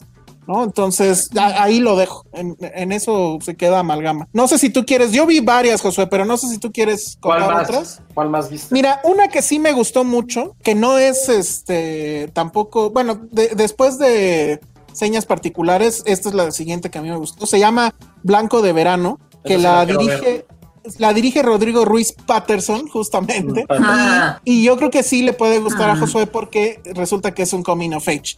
Los voy a decir de Es- qué va. A ver, No, es que aquí tengo toda la sinopsis. Rodrigo, A ver. un adolescente solitario, es el rey del mundo íntimo que tiene con su madre. Todo cambia cuando ella se va a vivir con su nuevo novio a su pequeña casa en las márgenes de la Ciudad de México. Rodrigo se debate entre aceptar a la nueva familia o recuperar el trono, a una costa de la felicidad de quien más quiere. ok, si nos Bien, está escuchando el bien. festival, si nos está Ajá. escuchando el festival, eh, eh, estoy disponible para hacer la sinopsis bien. No sé si gustan, no, no cobro muy caro. Este, creo que redacto bien. Bueno, ¿de qué va? Es este niño que efectivamente se llama Rodrigo, que tengo entendido que es Fabián Corre, se llama. Creo que es debutante, lo hace muy, muy bien. Eh, vive con su mamá, que es una mamá sobreprotectora, que lo ama, lo, lo cuida muchísimo, padre ausente, se entiende que están divorciados y bueno, la mamá le llama cachorro, ¿no? Y él pues no va a la escuela, o sea, hace como que va a la escuela, pero en realidad se escapa a este como deshuesadero donde hay un de estas como campers abandonadas y ahí es donde tiene pues sus cosas y etcétera. Tiene además una fijación enorme eh, con el fuego, fuma mucho, tiene 13 años apenas y la mamá empieza a salir con otro hombre que pues se vuelve su novio y este chico empieza a tener esos resentimientos y celos porque pues le está, o sea, su mamá pues es la adoración y a él le gusta hacer la adoración de la mamá, pero pues la mamá empieza ya a querer hacer su vida y de ahí viene, exactamente, de ahí viene el conflicto. Este, el, el novio se llama Adrián Ross, tengo entendido que ha salido en telenovelas o- y en otras películas, pero la verdad yo no lo había visto antes. Lo hace muy, muy bien, o sea, los tres están bastante, bastante bien. La, la mamá es Sofía Alexander, creo- no sé si ya lo había dicho, pero sí, Sí, me gustó no. mucho. Me, me gustó mucho por las actuaciones, me gustó mucho por el conflicto latente que cada vez va subiendo más entre el papá y este niño que pues de repente sí dices, híjole, ya, niño malcriado, denle sus, sus, este, nalgadas, pero está, está muy, muy bien, creo que también es ópera prima y, y sí tiene esta parte de, digo, no sé, yo nunca fui un adolescente así, pero creo que sí estos conflictos de cuando pues la escuela se te hace aburridísima y tú quisieras estar en tu cuarto encerrado y en tus cosas, pero luego viene este ente eh, extraño que pues está deiteándose con tu mamá, pues eso no es precisamente fácil. La verdad es que está, sí, Sí. no, no. Está bastante bien. Eh, visualmente no tiene ningún eh, tema, digamos, más allá de lo normal. O sea, está bien montada, bien fotografiada, pero creo que las actuaciones son lo que hacen que te quede, sobre todo por la relación que hay entre este nuevo eh, novio y, el, el adolescente. O sea, sí se las crees por completo. Hay una, todas, varias secuencias donde él intenta enseñar a manejar. Y bueno, pues sí me acordé de mis lecciones fallidas de enseñar a manejar de mi padre y, y yo, y mi tío más bien, mi tío es el que me enseñó. Entonces sí, esa, esa, esa me gustó, me gustó bastante. Luego, no sé si viste tú, Josué, creo que sí, ¿no? La diosa del asfalto. Santo Dios. Esa sí. sí la vi. Esa sí la vi también yo. ¿Tú ¿Qué no la viste, está? Penny? Yo esa no la vi. Híjole. O sea, no, no la vi. Ay, Dios mío. ¿Quién más la vio? Yo, yo. Nada más Nosotros nosotros tres. tres. Ah, Yo no soy ¿qué- fan de, de las ¿Qué- películas de Julián Hernández, no es ¿Qué no personaje. ¿Qué personaje de las dioses del asfalto serías? Ese lo, siento que es como un, un test de BuzzFeed, de BuzzFeed chafa, ¿no? ¿Pero de qué Sí. va Ah, ahorita la leo. Ahí va la sinopsis. A ver, Max. venga la sinopsis. Max regresa a su barrio convertida en la vocalista de un grupo de rock. Ahí le esperan los recuerdos, las noticias nuevas y las verdades que durante años guardaron silencio. Los motivos del abandono aparecen contundentes y se recapitulan las muertes y las promesas no cumplidas. Max regresa para morir, no sin antes entender y darle significado a lo que quedó pendiente. Verga, Arjona, qué buena sinopsis. Arjona Bravo. hace la sinopsis del ficum. Oigan, este, yo no puedo opinar mucho porque debo de confesar algo con Te quedaste dormido. Te dormiste. Apliqué el walkout. La estaba viendo en mi casa y me salí de mi casa. Dije, no, ya al diablo. Miren, nunca hago walkout en los festivales. O sea, de hecho, creo que nunca he hecho un walkout en el cine. Pero aquí sí, la verdad, ya. O sea, estaba yo en mi maratón de ver todo lo posible para poder platicarlo aquí. Y sí me llamaba mucho la atención las diosas del asfalto, pero sí ya llegó un momento en que dije, basta. ¿De qué va? Pues sí, es un poco la sinopsis. O sea, es esta, es un poco como, ay, ¿cómo se llamaba esta película que acaba, que acaba Sí, de pasar yo- y que Josué la odió? Este, se me olvidó ahorita ¿Cuál? ¿Cuál? que estuvo en los Arieles. Ay, ahorita les digo. Pero es esta película que está ambientada en los años 80. Es, sucede, eso sí es interesante. Sucede según yo en Santa Fe, pero el ¿Ya Santa no Fe. estoy de- aquí? ¿Se No, te hizo no, no. como ya no estoy aquí o cómo? No, no, no, para nada. No, Ah, ahorita ¿esto- te digo es- cuál. ¿Esto no es Berlín? No. Exactamente. No, esto no es Berlín. Esto no es Es el, no es- esto no es Berlín, pero, de Julián. Y entonces sí está esta chica que además es otra vez Jimena Romo. O sea, Jimena Romo ya lleva como dos años en los años 80 y que además, ok, esto que voy a decir es completamente políticamente incorrecto, pero encontró la forma, Julián, de que Jimena Romo se viera fea. Con ese mullet, la verdad es que no, yo no la reconocí hasta no sé en qué momento que vi quiénes eran. Pero bueno, efectivamente llega, creo que de Tijuana, no entiendes bien a bien por qué huyó, regresa a la ciudad y pues ahí están sus amigas, comillas, o antiguas compañeras de otra, de una banda que tenía, pero pues era como de banda de... de, de De ba- del barrio me respalda. De mi barrio me respalda. Y la historia va a ser un poco de por qué pues, ya la odian, ¿no? O en concreto, la chica con la que ella se llevaba más y que era su carnalita. Toda la película está hablada en slang de ¿qué hubo carnal? y no sé qué, y así. Que a mí me parece que eso no sé si está históricamente correcto, porque Está Se ve- forzado. Siento que es forzado, pero insisto, no sé si es históricamente correcto, porque, o sea, incluso anoté las frases, ahorita se las voy a leer. Ah, y eso no. también. No manches. o sea, se avienta frases tipo el destino se burla de nosotros Ay, y nos sí. vuelve a encontrar. Y así de, o sea, en un segundo antes están diciendo chido, chale, los oclayos y luego Y luego se ponen de poetas. No, le están matando y es como de la Dale. Ahora la... Lo acabas de decir en la sinopsis. Lo dijo en la sinopsis, ni, ni me Sí. enteré. Sí, sí, dicen la sinopsis. Luego, ¿qué Dice en la haces? sinopsis. Llega a morir. ¿Qué haces? Aquí sudando la vida. Vivimos al filo de la realidad. Y bueno, Sí, o sea, eso, es algo muy fundamental que dice Elsa, porque sí, durante muchas películas todo el tiempo están hablando así, y mira mis oclayos, qué tranza carranza, así, así hablan, pues. Este, así de, güey, creo que creo que así de, pues aquí Felipe con tenis. O qué milanesas que ya nos visteces, yo creí que ya mortadela. Bueno, así habla, ¿no? Pero lo que está Mortadela te cagado, viste fino, era moronga. Pero bueno, Ah. que Así yo creí que ya, moro- ah, que ya moronga suena chido. Y de repente sí es así como de, no, yo estoy aquí para contemplar la muerte. Y así se quedan, es como, verga, güey, ¿qué pedo con los diálogos? Y aparte es así como, pues aquí somos las, no sé cómo se llama su banda, las castradoras. las castradoras. Y vamos a hacer las más, más, más que, las más chipucludas del barrio, del barrio. Chipocluda. Es que dicen chipocludas, una más así, te lo juro, te lo juro. Sí, sí. O sea, no, las el- más, no, no las más vergas, no, las más chipocludas. El guion es pésimo. El guion es pésimo. Bueno, si estabas, o sea, se ve, se ve, hay un momento donde se ve una barda de solidaridad. Ergo, esto tuvo que haber pasado a inicios de los años 90.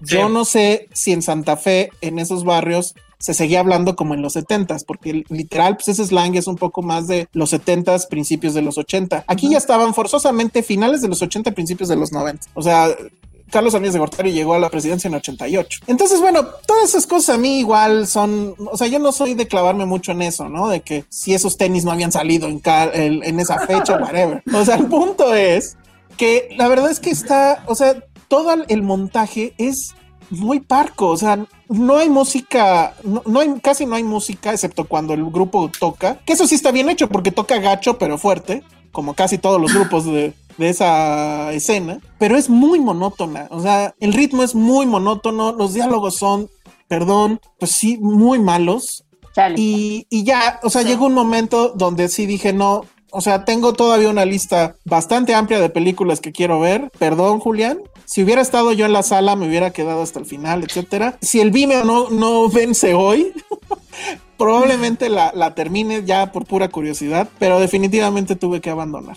No sé si ustedes sí la vieron completa. Sí, yo sí la vi completa y sí, o sea, evidentemente la película habla de otras cosas, ¿no? Habla como de esta amistad entre cuatro mujeres que de prácticamente de barrios marginales y la violencia que existen hacia ellas, ¿no? A una, pues el padrastro la quiere violar, la otra es una pepenadora que buscando, que quiere encontrar el amor pero no confía en la gente, la madrearon porque un güey quiso abusar de ella, la otra es una chica que se la pasa drogada y que quiere ser cantante y la no, y otra... oculta su sexualidad porque es lesbiana. Y la otra que es lesbiana, pero no puede ser, no puede como decirlo abiertamente porque rudas, porque barrio. Entonces, son las- o sea, sí, sí la sentí como un poco lo que las mujeres cuentan, ¿no? ¿Cómo se llama? Lo que las mujeres callan, mujeres casos de la vida real. Eh, sí es un drama telegrafiado completamente. Creo que ya en la segunda escena puedes saber por qué se fue Jimena Romo, quién van a quién van a matar, o sea, ya porque, o sea, no está un spoiler, es que de eso se nota desde la segunda escena.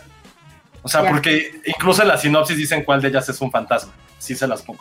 En otra sinopsis, que no la- esa parte no la leí, pero dicen No, que, es, sí que es un fantasma. Dicen que es un fantasma, ¿no? Entonces es como de, a ver, ya, ya entendimos, es como, se me, se me fue este nombre, ¿no? De cuando, que es como pornografía, pero hacia los pobres, se me fue el nombre. O sea, de esto que, que se, le, que se le llama como... Este- miseria. Porno miseria. Ándale, como porno. Sí, es porno Porno miseria. Es porno miseria. Porque aparte sí te quieren dar a entender que esta chica salió del barrio y se volvió música, pero no tienen, o sea, se los juro que canta horrible. Tus letras están bien piratas. Nunca le encuentras este deseo de que digas, güey, sí, sí quiero. O sea, va a poner un, un- un caso muy absurdo y muy pendejo, lo siento de antemano. Como en Ciudad de Dios, que sabías que este chico quería ser fotógrafo y hacía todo lo posible por salir de la miseria y ser fotógrafo por su talento. Y toda la segunda parte de la película va alrededor de eso. Y ya Ah. cuando sabes qué pasa, es como, ah, claro, el güey, su- el güey tenía el talento oculto y retrató su barrio, ¿no? Retrató esta parte también pobre de las favelas y a partir de eso logró exponerla al mundo. Aquí esta mujer que es Jimena Romo es como, ah, tiene su guitarrita. Mm, ajá. Es, Y es más- un cliché. O sea, es o sea, y cliché. nada- o sea, como que no hay crecimiento de los personajes. Todas, todos, a lo mejor esa es la intención quizá de que todos los personajes viven al día y con lo que tienen y van madurando y creciendo con base en lo que, en lo que la vida les da. Pero si esa era la intención, la estoy yo deduciendo porque nunca encontré como una razón de ser para ciertas cosas de las escenas. Eh, la película dura más de dos horas y se siente eterna. Dos horas. Porque dos horas. aparte, una cosa es tener diálogos que construyen a los personajes, otra cosa son diálogos que te están diciendo lo que los personajes sienten. Y creo que ese tipo de narrativa no se está construyendo con base a las acciones o el crecimiento o que nosotros como espectadores podamos conocerlos. Simplemente nos están diciendo casi casi con un libro, con un instructivo, quién es cada cual, cuáles son sus defectos, sus virtudes, vean, sientan empatía, ay no, vean cómo viven. Eso en la película me pasó muchísimo y por ningún personaje sentí como el de, ah, chale, ah, pues sí, ah, pues ya. O sea, era Sí, así no. como, era como, ah, bueno, pues ya, les pasó algo. Pues sí, ya. Sí, la- Era obvio, ¿no? Es que además, o sea, en serio no tiene. Híjole, es que no, no, no proyecta emoción. O sea, hay una escena donde esta chica llega con. Pues el que entiendo que es un novio o con, con quien quiere andar, ya no supe. Y, y van a tener sexo ahí en un colchón, en una azotea. Pero pues es literal como lo acabo de decir. O sea, tienen sexo en un colchón. O sea, como si leyeras el guion así. Ya, o sea, no hay. Le, le hace falta algo que, que te crea este deseo de seguir viendo y de que te importen los personajes. No merecía estar en la selección oficial esta película. Pues mira, lo que pasa es que Julián pues, ya también es eh, toda una institución ahí, creo. Filma muchísimo, pues el rencor tatuado de cuándo fue, de hace dos años, creo. O sea, es una máquina de filmar, pero bueno, esta definitivamente pues no, no nos gustó. La última que vi, no es cierto, la penúltima, porque vi un documental que sí me gustó muchísimo. Uy, ¿viste el de la mami? No. Exactamente. Oh, perfecto, muy bien. ¿Tú lo, vi- ¿Tú lo viste? Yo lo vi. A ver, Penny, va- Ah, bueno, pero José, ¿tienes la sinapsis de esa? Creo que no. Ahorita la busco, no, pero Uy. sí la había visto. Búscala, búscala. Sí quiero A ver, ver, cómo, la, cómo la describiría Arjona. Bueno, vas, este, Penny, la, Oh. la mami. Oye, está muy bien ese documental, es de Laura Está Herrero y ella es una de, eh, ella es una Aquí está. cineasta española. A ver, la A ver. Doña Olga ha trabajado en el mundo del cabaret por más de 45 años y ahora es la mami, la encargada del baño de mujeres del mítico cabaret Barba Azul. Cada noche ofrece cuidado a las chicas que trabajan bailando con los clientes. Para ellas, el baño es una burbuja de confianza dentro del Barba Azul. Hoy, una nueva mujer llega al baño, tiene un hijo enfermo, necesita trabajo. Ah, sí, esa sí está bien. Sí, eso, es- eso estuvo súper bien. Oigan, hecho, hasta se me yo quiero hacer una anotación. Yo quiero hacer una anotación al respecto. Lamentablemente el festival no se encarga de hacer la sinopsis. Son las distribuidoras las que mandan las fichas técnicas. Gracias, Ale, por, Entonces, por esa. Bravo, Alejandra. Es de cada quien. Pero yo la no llevé de- películas este año, entonces bueno, ahí sí no sé. nos pueden pagar. Nos hace falta dinero.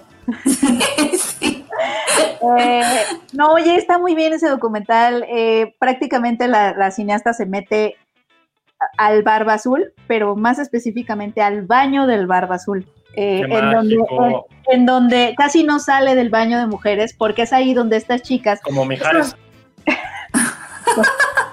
porque est- estamos muy románticos, eh, porque estas chicas a las que retrata son precisamente las mujeres que rentan su compañía en el cabaret para bailar, eh, tomarse una copa, etcétera, son las, las ficheras, ¿no? Somos las ficheras y, pero en lugar de a lo mejor concentrarse en esos momentos de cuando están ellas con los chavos y los hombres, Como si fuera el vestuario, ¿no? El camerino. la cámara se mete al baño de mujeres en donde estas chicas se congregan se transforman, ¿no? En, en, en, otras identidades porque cambian su nombre, tienen identidades secretas, pues, este, no les dicen a los chavos su nombre real, pues, y es donde se transforman, llegan, platican, cuentan sus historias y ahí en el baño hay esta figura increíble que es la mami, que es doña Olga. Esto es un documental, eh, no, es, no es ficción. Y es esta persona que, no sé, en los baños de hombres hay esta figura, eh, es esta mujer que está cuidando los baños de mujeres, que, que incluso tiene chicles y dulcecitos sí. para que ah, la que te da, todas la hemos visto, ¿sabes? La que te da el papel de baño. ¿El de hombres?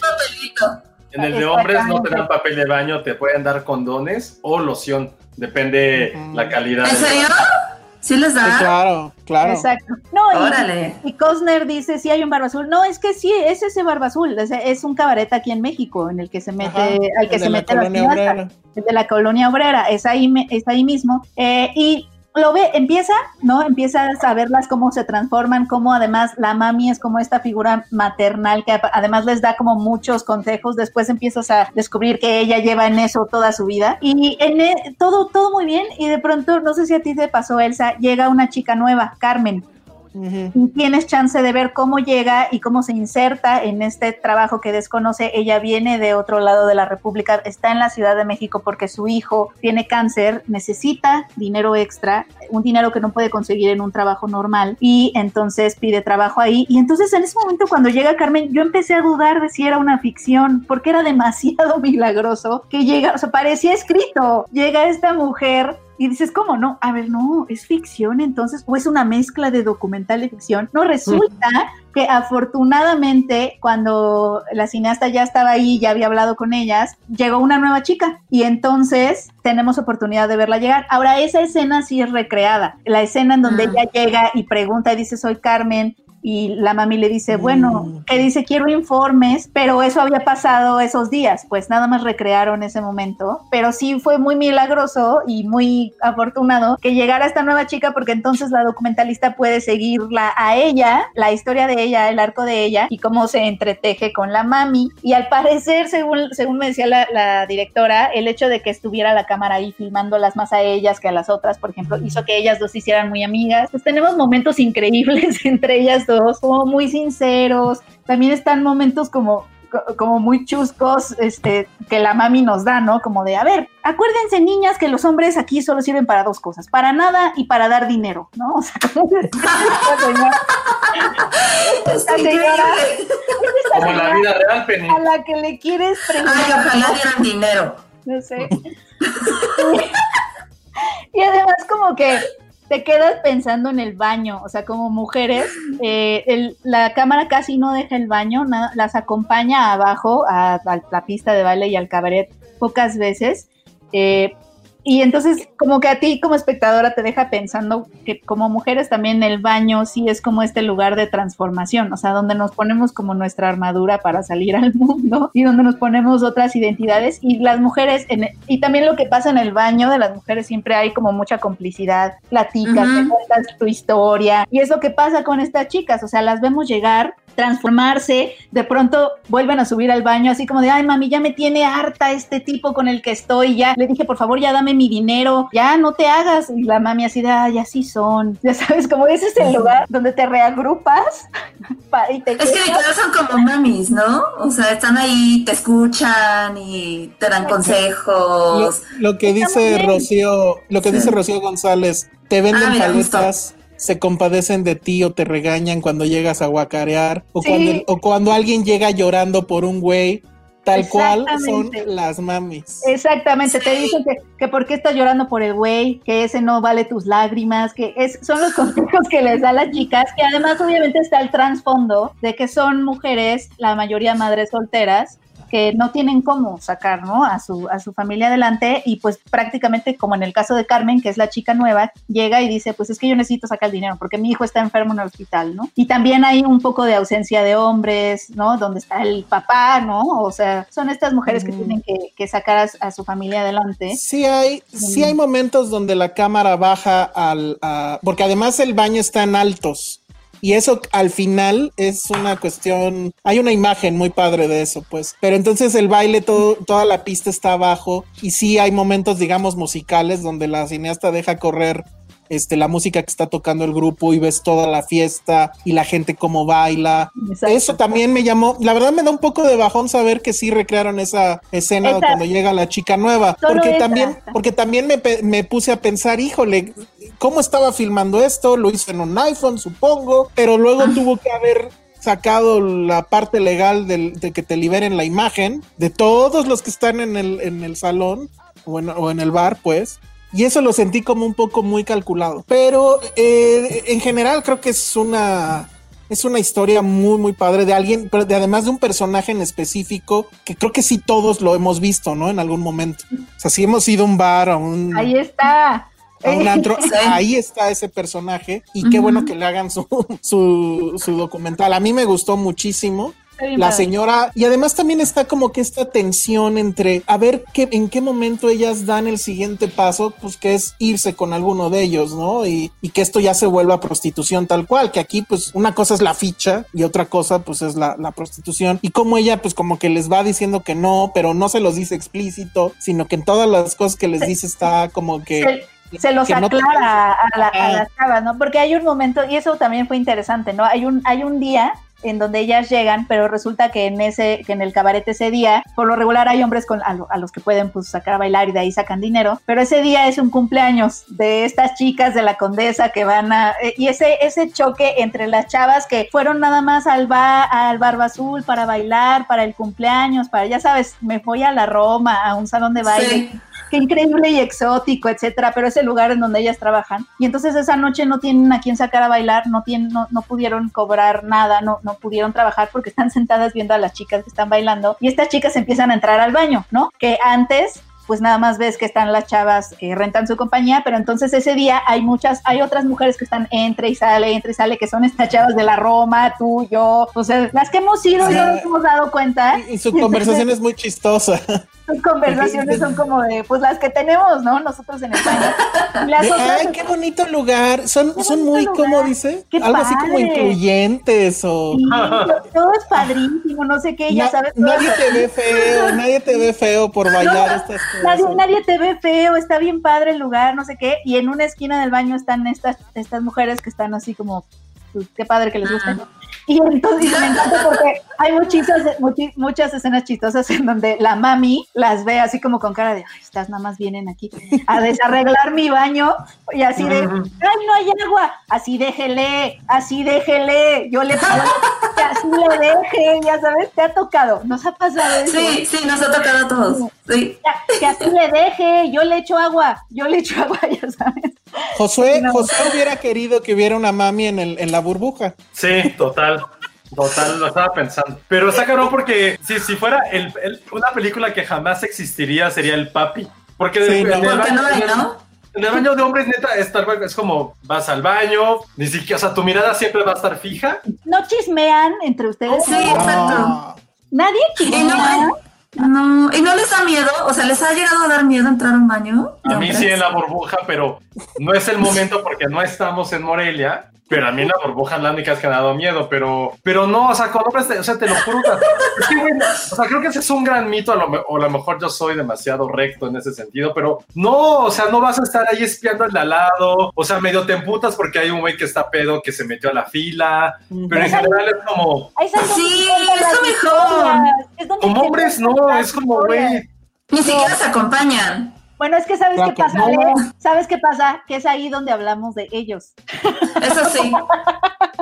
Bueno, es que hablamos de Es ellas en todos lados, la verdad. Es ahí O donde sea, las mujeres nos contamos todo, todo, santo y seña de todo. E ir al baño es como una oportunidad. Y el baño justo es el, es el momento de complicidad para, o sea, si estás en el, o estás con otro hombre o estás ahí con en un grupito, es como, vente, vamos a hablar de este güey. O sea, si nos paramos al baño es para hablar de ustedes o para quejarnos de ustedes. Sí, No, como dice, mayoría dice, dice Carlos, el baño de hombres es súper soso, o sea, bueno, aburrido, ¿no? Entre menos tiempo pases ahí, mejor. Ni para lavarse las manos, en efecto, o sea, no, no sucede. Oiga, no, lávense las manos. No, yo por ejemplo, sí voy No, confesarlo, claro, pero- creo que me- en lugar de que menos de bañado, me he lavado las manos así en, las fiestas, así en las fiestas de Morelia, la neta. Ew. No, porque ya me mete que ya estás tan pedo, que todo el mundo está igual de pedo que tú, que el baño de los hombres como, pues sí suele ser un poquito asqueroso. O sea, ya después de cierta hora, ya es como de vas así. Y aparte yo que soy muy especial con, pues, con mi calzado. Y vas con el vaso, ¿no? Ay, Ah, las que- mujeres íbamos luego con el vaso y lo dejamos abajo. O sea, yo, por ejemplo, pues sí voy como casi de puntitas o de talones al baño. Lo que menos quiero es estar ahí porque pues ya está meado, Ahora- pues, el pinche baño. A mí me da mucho asco. A mí me da mucho asco eso de tener que entrar con el vaso. Que usualmente no lo harías, pero llega un momento en la noche donde te dicen ya no hay vasos. Entonces tienes que cuidar tu vaso. Justo iba a decir eso, o ya Pero- no hay tragos, entonces traes los tres que, o cuatro que te Ajá. pediste. Ah, no, y es con la amiga de agarra mis vasos, yo voy a entrar Sí. al baño y ya luego. No. Mi táctica es dejarlos arriba de donde está el. Sí, pero aún así, qué asco. O Pero sea, sí. Lo siento, Más ya, llegó- que- ya hay un momento de la peda que ya no estás viendo Fíjate, eso. Yo, yo ahí- sí soy esa va. persona, lo siento. Ahí te va. No, yo siempre lo estoy viendo. Aunque esté No. pedo, digo que qué asco. Y ahorita, que ya estamos más conscientes de estas cosas que son las partículas de la saliva y de no sé qué, no vamos a volver a entrar, creo que un baño con un vaso, ¿eh? O sea. Oye, esa es una buena pregunta, la neta, o sea, esa dinámica que estamos contando, él sí yo, ¿es lo mismo en antros o bares gay? Ah, esa es una gran pregunta. Luis eso, no pregunta sé. eso. Que en los baños de hombres un bar antro gay no es aburrido. Pues sí, ya me imagino que ha de pasar ahí. Yo he ido, pues sí, varias veces al Marrakech, Mm. pero nunca he entrado al baño. No, va a ser. No, también el de las niñas resulta ser asqueroso a veces. Es- ¿Sí? Incluso creo que peor que el de los hombres, ¿eh? Sí, sí, o sea, sí, sí, sí, hay de todo, pues, pero, pero pues, el baño sí es ese lugar. Pero ¿saben qué me gustó de que me dijo la directora que se me hizo como muy lindo? Fue esto de que porque las estaba filmando ellas dos se hicieron más amigas, como porque te lleva a pensar en, en el efecto del documental en los lugares en donde está, ¿no? Que, que tan solo el hecho de poner una cámara en un lugar ya provoca algún tipo de cambio. No importa qué tanto quieras como tú este, ser esta persona invisible que está como retratando la, liber- la, la realidad, siempre donde pones una cámara estás provocando, ya está, ya va, va algo va a cambiar, ¿no? Algo Sí. va a cambiar. porque- Ah. y eso me, eso me, me, me dio como mucho gusto, ¿no? Y también te lleva como a reflexiones sobre lo que es un documental y, y el Ujú. impacto que tienen los documentales o simplemente filmar en un lugar. eh, ya eh, hay, hay- pasa algo, pasa algo en el momento en que pones una cámara en un lugar. Entonces, y en este Eh, caso fue que se hicieron más amigas. Voy a decir el- algo muy estúpido, perdón. Esto, esto, o sea, en How I Met Your Mother hay un capítulo, y esta es una referencia completamente absurda, pero qué bueno que lo, que lo platicas, en el cual Robin, que es una reportera, pues le tocan hacer coberturas de eventos completamente estúpidos e irrelevantes, ¿no? Pero así muy, muy absurdos y tontos. Así todo, y todos se burlan de ella. Entonces, un día llega con un güey de, con el conductor de una calandra, o sea, una calandra es donde, pues como un carrito que jala un caballo, y le pregunta, a ver, señor, ¿cuál es el día más importante de su vida? Y él le dice, no, pues un día que llevé a un jugador de los Yankees, ¿no? Pero hasta hoy, porque hoy es el día más importante de mi vida porque me estás dando chance de contar mi historia y que alguien se interese por lo que ha hecho durante 30 años en mi vida. Y es una serie que ya saben que es súper absurda, pero esa, esa- ese capítulo en particular y ese momento siempre me hace pensar en eso de que estamos contando, o el cine te permite, sobre todo el documental, el poner en pantalla y mostrar la vulnerabilidad que tenemos. Y creo que la cámara es lo que permite, de saber que detrás de todo lo que somos hay una historia, hay una persona que está tratando de contar algo que le está ocurriendo. Entonces, ahorita que bueno que lo dicen, y sé que mi referencia a lo mejor está completamente fuera de lugar, pero está increíble ese poder que tiene una cámara también. Exacto. Y también Sí. escuchas cumbias. Sí, escuchas como- Que, que nos pagan en el super, el super chat es como fichar con nosotros si no lo saben, ¿eh? Oigan, sí es cierto, Ah, sí. Ya, ya casi se acaba esto y hoy sí no ha caído un solo super chat. Entonces, si quieren, si quieren bailar con Penny o con Ale o con nosotros, Pero pónganse. ¿para cada nos, superchat baila cada uno. ¿por qué nos Ajá. ficharían? O sea, no- creo que nadie quisiera fichar con nosotros para bailar. ¿Por qué no? ¿Por qué? ¿Por qué eres bailaras- negativo, Josué? No, porque a lo mejor querían otras. Tenemos otras cualidades, o sea, a lo mejor a Penny la quieren para ver ponchos, para platicar de otras cosas. Yo bailo muy bien, la verdad. ¡Ay, Ya sí! está. ¡Ay, ajá! está. Todos bailamos, todos, Tú, todos. Ale, tú, Yo Ale. sí, bailo- yo sí me rifo, la verdad. Yo me defiendo. Yo soy un absoluto estúpido bailando. Tú, Ay, no, José, ya, ya, ya. Yo, pre- juro. yo- yo voy a No presumir algo, yo voy a presumir algo que sí quiero presumir. Nunca he necesitado bailar. Es lo único que voy a decir. Ah, Jamás he necesitado bailar. Ay, José, yo te he visto, yo te he visto perrear. Yo sí lo hago, pero ojo. Es lo único que diré. A, a lo, a lo que voy es que nunca he necesitado bailar. Eso es lo único. Eso es lo que No, tú no. crees, Josué, porque no sabes cuántos caminos en la vida no, caminaste por no bailar. Por andar de rockerillo. No, pero por ejemplo, en, en- en mis tiempos, en mis tiempos, o sea, no es bailar como Penny tiene la concepción de, de bailar, porque sí, yo sí he visto bailar a Penny, la neta, y sí baila bien. Este, pero no, o sea, o sea, yo sí iba a bailar, híjole, no puedo de- decir, o sea, lo que voy a contarles, no, no puedo. Cuéntanos. No, o sea, que iba ya como, soltaste, ya, No, ya, ya, ya. Un super chat. no, o sea, que iba como a bailar al imperial, o sea, iba a bailar al imperial, pues, o sea, pero no es bailar como tenemos esta concepción. No, Claro, sí, claro. Allá, allá. Claro, claro, Ah, sí. O sea, ese era, mi, ese, era, ese era mi barba azul, ir al imperial, Al los, Imperial. Jueves, los jueves a bailar. Pero no, iba- no ibas a bailar, nadie Sí, baila. estaba es que Claudia- o sea, es la concepción de ir a bailar, pues. Sí, claro. Claro. Claudia Jiménez eh, inaugura el superchat, ya casi que son la- las dos horas. Híjole. Eh, más historias de baños públicos, por favor. Está bueno, ¿eh? A ver, Ismael Morelos dice: Yo no bailo, soy guapo. Ah. Qué bueno. Ah, Creo que es lo que quiso decir Josué, ¿no? No, pues un sí, pero sí no he necesitado bailar. No, yo sí, yo sí creo Pero no que. se trata de eso, o sea, encasillar que el baile es porque No, por quieres ejemplo, ligar. en, en- en bodas, en bodas sí bailo. O sea, ya medio, ahí sí echar desmadre sí bailo. Pero eso de bailar, porque mi iniciativa es como, vamos a ir a mamarrumba, puta. Creo que esa es la. Si un día Oh, me no. secuestran, si un día me secuestran y tengo que hablar a algunos de ustedes tres, y es como, güey, este güey no es Josué, es porque diré una frase así como, vamos a ir al mamarrumba bailar.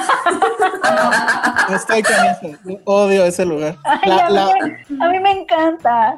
no, no, yo no puedo. Es divertido. Ahí fue la. Ahí Vamos fue a bailar, la. Penny. Vamos a bailar, Ale, vamos a bailar. Sí. En 2023. Ahí, En ahí fue la 2023 fiesta- pero vamos a bailar.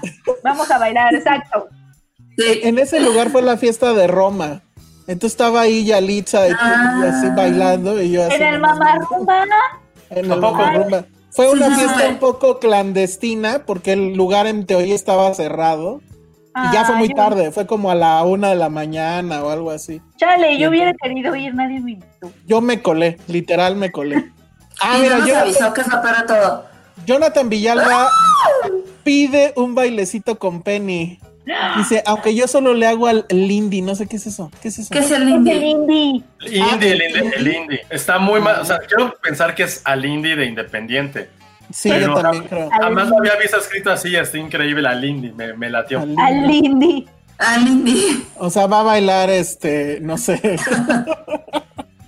A ver, Itzel Coca dice, tomen, sigan spoilerando más las pelis y recomendando cosas menos mainstream, ¿ok? Perfecto. Y pues a ver, ¿quién más quiere bailar con, con Ale? Ale está disponible. Ale está súper dispuesto. Alex Carly, puta, a muchísimas. Gran- Yo sé, gran pregunta nos acaba de hacer Anix Carly en el superchat. ¿Qué, qué ¿A qué celebridad se han Ay, encontrado en el baño?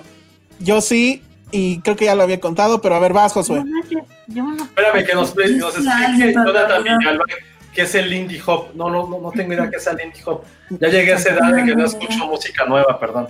Ya llegué a esa edad.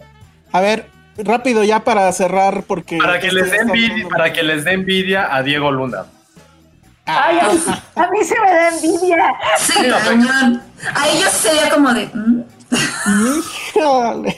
Y, y sí, y sí fue casi, casi hombro a hombro estar ahí en. porque ¿Volteaste, era- Josué? Porque, o sea, pero no, ¿Volteaste? no fue en una fiesta. Josué. No fue en una fiesta, fue en un- una mezcalería de, de Morelia. No fue en una fiesta, fue en algo como privado. Y estaba ahí con Cuarón, o sea, sí estaba así la, la banda choncha.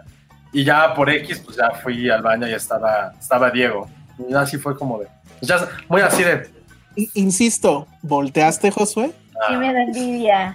O sea, Sí. ojo, o sea, sí es hombro a hombro, pero está como la división, ¿no? Es así de esos Ah, baños. siempre se puede voltear, mirada de águilas. ¿eh? Pero tú eres más alto que él, ¿no? ¿Mandé? A ver, una, Tú eres una más la alto vez. que él, ¿no? Creo que sí, pero Ay, se hubiera visto perfecto. O sea, la altura. Eh, A- ya, a ver, así como de. Diego Luna, no es mi, Diego Luna no es mi tipo de hombre, entonces. Ale ya dijo que sí, tú, Penny. Imagínate esta situación, obviamente, totalmente imaginaria, donde estás en el baño y entra Diego Luna, ¿tú voltearías así? ¿Miradita o No, no? no, es que lo que me ha pasado contigo Luna, es que no puedo ni verlo a los ojos. O sea, ¿cómo crees que voy a intentar verlo hacia otros lados? No. Hay un- Ay, un taquito de ojo, todo, el, Penny. todo el respeto, no. Pero ¿por qué, por qué se la querría, por qué se las quer- se la querrían ver en el, en el Ajá. momento más asqueroso hace- ajá, no de su de su es que creo que es eso. No se me hace nada sexy. Que conteste Ale quien dijo que sí voltearía. A ver. Curiosidad, porque ¿en qué otro momento se la voy a poder ver? Pero está, Pero es pura curiosidad, ¿eh? Ni siquiera es como que dices, ah, sí, vas como a ver. va. pero no, no sé, o sea, no la- no sé. No sé, o sea, igual y no lo haría porque igual, respeto, ¿no? Pero la curiosidad es la curiosidad. Ay, no, o sea, no. Se La acabó. Oigan, curiosidad es la curiosidad. Cosner nos explica el Lindy Hop es un estilo de baile popularizado en Nueva York por bailarines afroamericanos en una sala de baile llamada Savoy Ball- Ballroom. Ah, Wow. Voy a anotar Oh. esto. Lo voy a buscar, lo voy a buscar. Sí. Que Penny se aprenda una coreografía para la próxima. Ok. Luis Méndez manda super chat y exige que Josué baile como Ned Flanders. Venga, ¿cómo Vas, Josué. la verdad no sé. Me bueno, acuerdo de Flanders. Moe, que era chun, chun, chun, chun, chun, y saca la escopeta. Ajá. Baile funky de defensa personal, pero Flanders, ¿cómo baila? O el de Ted Lasso, el de Ted Lasso está buenísimo, que es así. Chun, chun, Ah, sí. ¿Quién sabe cómo lo? Yo a quien me encontré en el baño, pero es que es de estos baños donde los lavabos son mixtos, fue, ya saben, a Nailea. Y ahí saliendo, este, le pedí la primera de, la- de mi famoso set de fotos con Nailea. Que eso ya se los he platicado, ¿no? O sea, eh, tenía ya un set de fotos con Nailea en, en el Festival de Morelia, que pues se me, se me hizo fácil pedirle la foto porque estaba yo ya bastante ebrio. Entonces apliqué la de, hey, Nailea, foto, y así, pum. Y me pudo haber, no sé, mandado a la policía dando, da- darme un golpe en el estómago, pero se vio buena onda y dijo, bueno, pobre borracho, y, y pues ya. A Ben Stiller, ¿Pero eso En fue dónde fue? en Nueva York, en el Festival de Cine de Nueva York. Ah, buenísimo. Eso fue, pero ahí sí fue como de. Porque eran baños así súper mamones y fue así como. Nada más Y así espejo lo volteé a ver. La última que yo, eh, que esa pues sí se las conté y creo que hasta estaba ahí el Instagram. A Spike Lee me lo encontré en el baño, Oh. saliendo, Ah, sí. acabando, Sí, acabando la función, acabando la función de, de Irishman en Nueva York. Y pues sí, saliendo apliqué la misma que con él. No, pero él ni estaba ebrio y sí me dio pena, pero él se portó súper buen pedo y me dijo, sí, ahora le va. Y adentro ya en el baño, o sea, me tocó él al lado, o sea, él a la derecha y a la izquierda este cuate que se llama Peter Sarsgaard. Pero, pero además entre ellos empezaron a platicar y yo aquí en medio, ¿no? Y, fue como que... Ay, sí. Sí, de esas son de las que me acuerdo. No sé si Josué tiene una última que nos, que nos comparta, que haya estado buena. Mm, Creo que no, es que seguramente sí, pero como ya estás medio mal, pues ya es. como- Sí. No puedo creer No, que ¿te no te hayas encontrado a nadie, Penny. No, yo sí, miren, eh, yo, lo- o sea, no es que me haya encontrado, pero como que coincidí. Estaba en un junket de mm, los Juegos del Hambre. Entonces estábamos ahí en la mesa redonda y de pronto ya nos mandaron a un, al hospitality, que es donde te hacen esperar antes de tus entrevistas. Y entonces fui al baño, me levanté para ir al baño, agarré la, la puerta y alguien más la estaba abriendo al mismo tiempo y era Liam Hemsworth. ¡Qué preciosidad! me quedé así y se me quedó viendo, me dijo, no, por favor, adelante. Y yo, no, no, no, adelante tú. Ay, me dijo, no, no, no, por favor, usa el baño. Adelante juntos. Yo, yo te espero. Y yo, y entonces fui al baño con esta eh, cosa de que Liam Hemsworth me estaba esperando para entrar. Está súper Seinfeld eso, así de. Y tú, vete que tu casa estás enferma. Así de. No, Ay, no, no, no, no, no. No, imagínate, imagínate. Así de. vas a ver que fui yo. Ese ha sido como mi único acercamiento con un baño y una celebridad. Hubiera estado increíble, así de. Hubiera estado muy increíble. Así de Penny enferma porque comió, no sé. O que sea, porque Penny siempre se enferma. Porque, porque, exacto, porque Penny además como es. eh, Como pudo haber sido, ¿no? O sea, no, no es algo así que digas, no, imposible, no, sí podría haber Si pasado. no, pues dejó el Pepto Bismol, maldita sea, y está aquí. Chris o sea, ¿qué prefieres? ¿Así de aguantarte así casi? Yo, yo fingiría, yo fingiría que ya fui y me saldría y me iría a otro baño y así ya terminé, ya. Pero ya, ya, ya está así, o sea, ya está, ya está. Güey, finjo, No puede, me hago no así puede. de que ya me muerdo los. No, yo Oye, también fingiría totalmente. o Sí. empiezas, empiezas a toser, ¿no? No, no. Le subes al radio para. Le subes al radio. ¿Cuál radio? Está, Pones muy de- música en tu celular. está increíble, está muy de Seinfeld eso, ¿eh? Muy bien. Adrián Yogues dice: Yo oriné al lado de Darío Yazbek en Morelia, Ah, en la fiesta de Caníbal. Muy bien. Muy bien, muy bien. Este, Además, ¿qué- que- que- quien entre ahorita al podcast es como de qué están hablando. ¿De qué hablan? De pipí. Ajá. A ver, ¿quién más? ¿Quién más? ¿Nadie? ¿Nadie? Ay, que en tu mamá también se le ve. Claro que no se le ve. A Diego No me Luna. acuerdo. No me acuerdo. No, claro que no. Bueno, fin, sabríamos, lo lo sabríamos. sabríamos. Miren, la verdad es que ya no sé cuánto tiempo lleva esto, porque aunque tenemos un reloj, pues empezamos técnicamente tarde. Pero yo creo que ya hay que dejarlo porque tenemos que. Todavía me quedó una película y, y las que vio Josué. Pero tenemos, tenemos regalitos y tenemos ganadores. Entonces, ¿con, con qué empezamos? Con el maratón, ¿no? Sí. Eh, el domingo pasado ya tuvimos nuestro primer maratón eh, Filmsteria, Diamond Films y Cinemex por la película El Día del Fin del Mundo. Y ya, bueno, tuvimos un primer ganador que fue Raúl Orozco, que en una muy, muy peleada pelea, muy peleada pelea, muy, en una muy peleada final, eh, pues bueno, ya eh, terminó ganando con un, con un margen de, de- de bastantes kilómetros.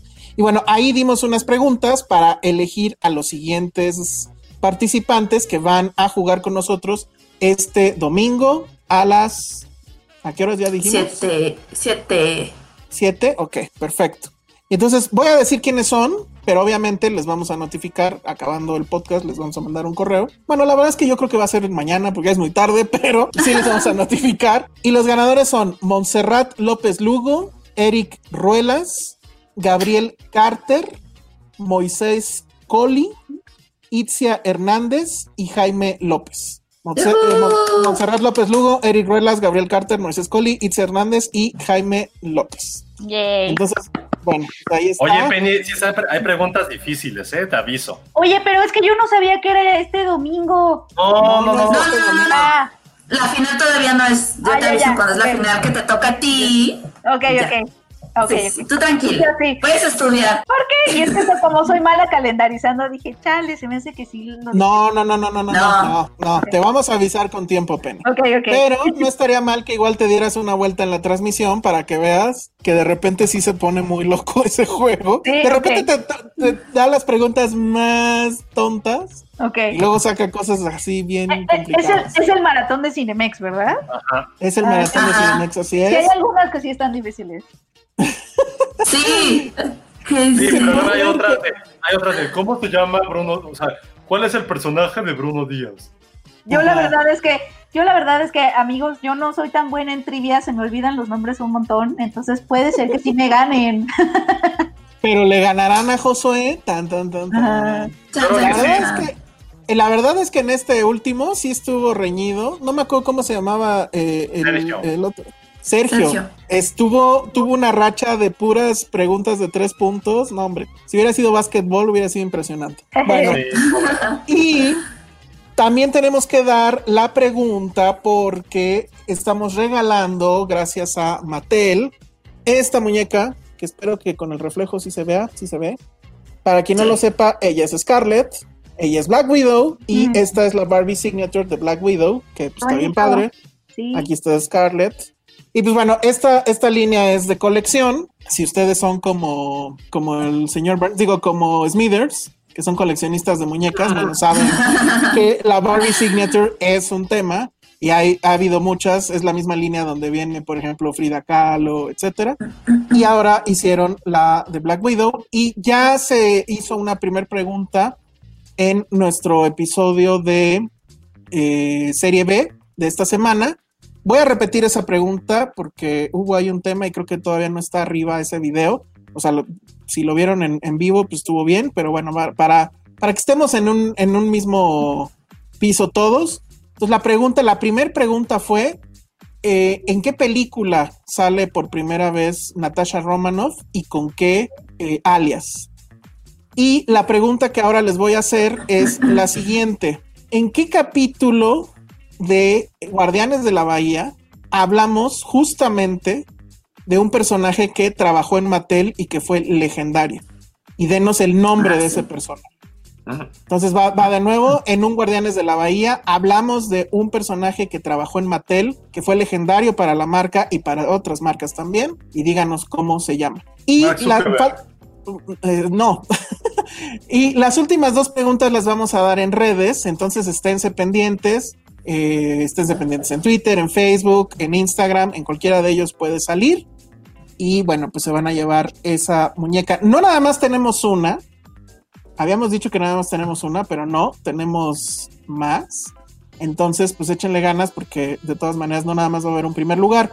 Ojo, este concurso va para todos los que quieran participar, pero si no viven en el DF, pues va a ser complicado que les mandemos esto, a menos obviamente que ustedes paguen el envío y con mucho gusto lo hacemos. Y si viven en el DF, pues la onda es que vengan aquí al corporativo de Filmsteria y, este, y te los entregamos con mucho gusto. Entonces, bueno, pues esos fueron nuestros dos, nuestros dos concursos. Creo que ya nos tenemos que ir. Lo malo es que ya para la siguiente, pues ya no les vamos a poder platicar de las que vimos en Morelia, porque Morelia se acaba el domingo. Pero bueno, creo que lo que pudimos platicar estuvo bastante, bastante bien. Que incluyó además historias en el baño, lo cual me parece que está súper padre. Entonces, si ya no hay más eh, anuncios parroquiales, Josué, no sé si hay algo, creo que no. Ah, Ahora no, claro. No, sí, nos falta uno. ¿Qué va a pasar en Halloween? ¿Qué? Bueno, este viernes a la medianoche, Penny ya está Va- dormida. Penny ya está dormida. No, pues si No, quiere venir a Penny, la vamos a Ya sí, sé. hay que hablarle. Le vamos sí. a hablar por teléfono y le vamos a respirar en el teléfono y colgar. Ajá. Y le hablamos, respiramos y colgamos. Ay, no, qué miedo. Así de, ¿Qué va, qué va- a pasar? Híjole, Ale. ¿Qué? Como, oh, yo sí hacía, Qué terror. yo sí hacía bromas de teléfono. ¿No ¿Sí? hacías bromas de teléfono? ¡Qué oso! Así de, te vas a morir. ¿Quién está hablando? tu broma. Ay, buenísima, la gente se saca de onda. Voy a, no voy a platicar más, ese día lo platico. Pero bueno, vamos a hablar de anécdotas de miedo, vamos a hablar de bromas telefónicas. Y va a ser de disfraces. Ay, sí, cierto. bueno, eso no lo sé. Pero bueno, Pero siempre, estaría bonito. siempre estará mi casco de Darth Vader para salvarme de la situación. Entonces, Penny, estás invitada, pero si no vas, te vamos a hablar, ¿eh? Eso es un hecho. Eso es un hecho. Ok. Entonces, a ver, a ver, a ver si nos despierta toda enojada. Así. Sí, porque a No las 12. teléfono. Va, hábleme, hábleme. Ajá. ¿Pero qué es? Es literal, es, es literal, es, sí, justo lo que hace José. Vamos a hablar de historias de miedo, de anécdotas, Ah, ya, ya. de espantos. Ya, ya, ya. Ajá. Ok, va, va, va. Sí, sí. Perfecto. Ay, José, no puedes ni abrir los ojos. No. sí. Eso va a ser. Vamos a pedir calaverita con los vecinos. Yo creo que sí me van a tener que hablar porque seguro sí voy a estar así de. Vamos a tener, vamos a tener dulces, Penny, ven. Ay, lo- los dulces. No, no va a haber payasos, Rocío. No va a haber payasos. Se va a hablar de todo menos de payasos. Oye, yo No, quiero, me acuerdo, me acuerdo de la, de la increíble Vero, a quien hace muchísimo que no veo, que, que sí tenía dulces de Halloween el año pasado. Ay, siempre tenía dulces. Sí, Vero, cierto, Vero. Vero, te extraño. Oye, y mándenle un saludo porque este podcast creo que duró ya tres horas. Sí, Vero, ya te, te quiero mucho, Vero. Te extrañamos. Te queremos, Vero. Pero Muy Vero. bien. Entonces eso va a pasar el viernes en la noche a las 12 y pues están todos invitados. Tomen café para aguantar. Ay, no es tan tarde, ¿no? Y con el horario nuevo ni se nota. Bueno, entonces eso va a pasar este viernes. Y yo así como el meme de DiCaprio de-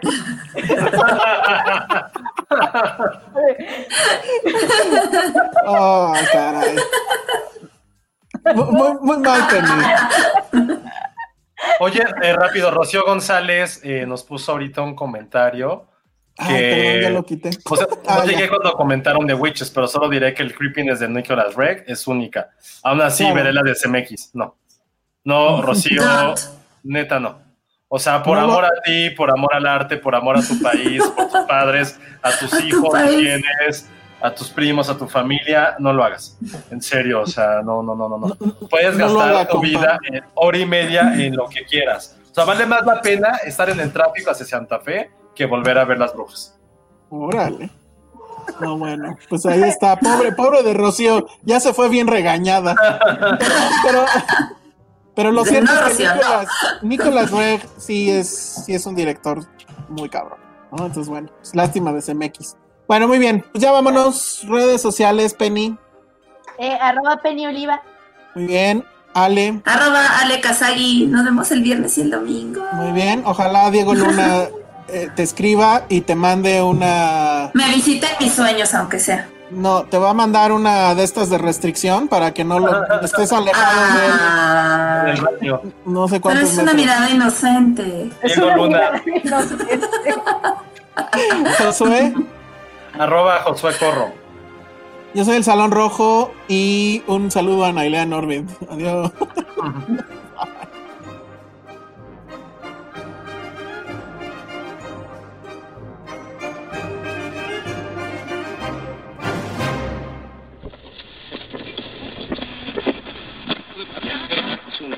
Durante toda esta pandemia he escuchado ya varias veces esta frase de extraño regresar a la sala de cine. Y la verdad es que yo no lo extraño tanto. Y yo sé que eso es políticamente incorrecto. Pero seamos sinceros, ¿qué hay que extrañar? A la gente que habla, la gente que saca el celular, la gente que no apaga el celular, la gente que no le baja el brillo al celular, la gente que está pateando las butacas, que tira comida, que hace ruido, que platica, la imagen mal calibrada, que los proyectores en este país nunca están al 100% en cuanto al brillo, el tráfico para llegar, el tráfico para regresar, las filas para las palomitas. Son muchas cosas que definitivamente no extraño de una sala de cine. Pero hay dos veces, o más bien hubo dos ocasiones en esta pandemia donde sí extrañé la sala de cine. La primera fue con Greyhound, la película de Tom Hanks en Apple TV, que la vi en glorioso 4K y que la verdad se veía espectacular. Y ahí sí dije, wow, esto en el cine me hubiera gustado mucho verlo. Y la segunda vez que he extrañado las salas acaba de suceder justo esta semana, cuando vi las películas del Festival de Morelia y que definitivamente no fue lo mismo. Cuando uno va a un festival va a un ejercicio de resistencia. Es, si así lo quieren ver, eh, la gimnasia para nosotros los gordos, eh, el maratón para los que no corremos ni un kilómetro aunque nos paguen. Es ahí donde se miden quiénes son los hombres de los bebés, porque bueno, no cualquiera ve cinco, seis películas en un solo día. Mi récord ha sido siete películas en un solo día. Y además en la noche ponte a escribir de todo ello, de todo lo que has visto. Eso es maratoner.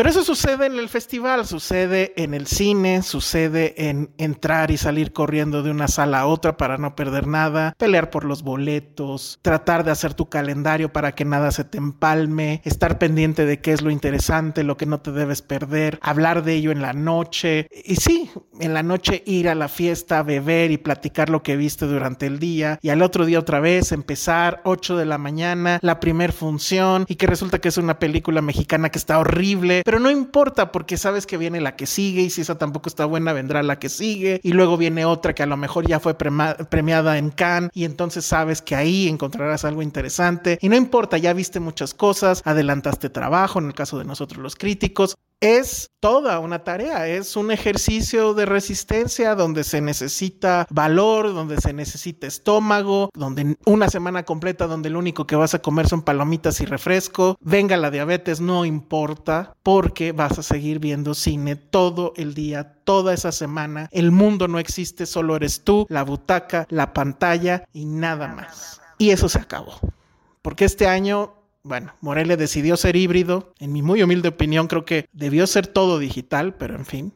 Cabos al parecer va a ser todo digital y bueno, ya de ahí en fuera creo que no hay nada que valga la pena. Y no es lo mismo, no es lo mismo ver las películas en tu casa, no es lo mismo verlas en tu sala, no es lo mismo que en Morelia de repente incluso te toque verlas en el piso o verlas en las escaleras, que está horrible y no debería de pasar, pero pasaba, a verlas en calzones en tu cama. Cuando vas a un festival y ves seis o siete películas al hilo en un solo día, eso es festivalear. Pero cuando haces eso mismo en tu casa en calzones, eso es binguachear o maratonear, como le dicen. Y pues no, definitivamente no es lo mismo. Y entonces ahí sí digo, híjole, sí extraño la sala, sí extrañé este año mucho el festival, extrañé ir, la carretera, las quesadillas que venden al lado del Morelia Centro, que miden lo que un brazo. Extrañé comer solo palomitas durante toda una semana. Obviamente extrañé la fiesta y extrañé hablar con todos sobre qué vieron, qué no pudieron ver, qué sí viste tú, qué no vio el otro, y escribir sobre eso. Ahorita ni siquiera creo que tenga mucho sentido escribir porque no las van a poder ver. Si ya no las vieron durante estos tres días, pues ya, se acabó. No va a haber selección de lo mejor de Morelia en el DF. Fue una cosa breve, casi un suspiro. Y bueno, solo nos queda esperar que esto haya sido la excepción y no se convierta en la regla. Dixo presentó Filmsteria con Penny Oliva, Alejandro Alemán y Josué Corro. La producción de este podcast corrió a cargo de Verónica Hernández. Coordinación de producción, Verónica Hernández. Dirección General, Dani Sadia. How would you like to look five years younger? In a clinical study, people that had volume added with Juvederm Voluma XC in the cheeks perceived themselves as looking five years younger at six months after treatment. Look younger, feel like you. Add volume for lift and contour in the cheeks with Juvederm Voluma XC. Reverse signs of aging by adding volume to smooth laugh lines with Juvederm Volure XC. For important safety information and to find a licensed specialist, visit juvederm.com. That's J U V E D E R M.com. Not for people with severe allergic reactions, allergies to lidocaine, or the proteins used in Juvederm. Common side effects include injection site redness, swelling, pain, tenderness, firmness, lumps, bumps, bruising, discoloration, or itching. There's a risk of unintentional injection into a blood vessel, which can cause vision abnormalities, blindness, stroke, temporary scabs, or scarring. Talk to a licensed specialist to find out if it's right for you.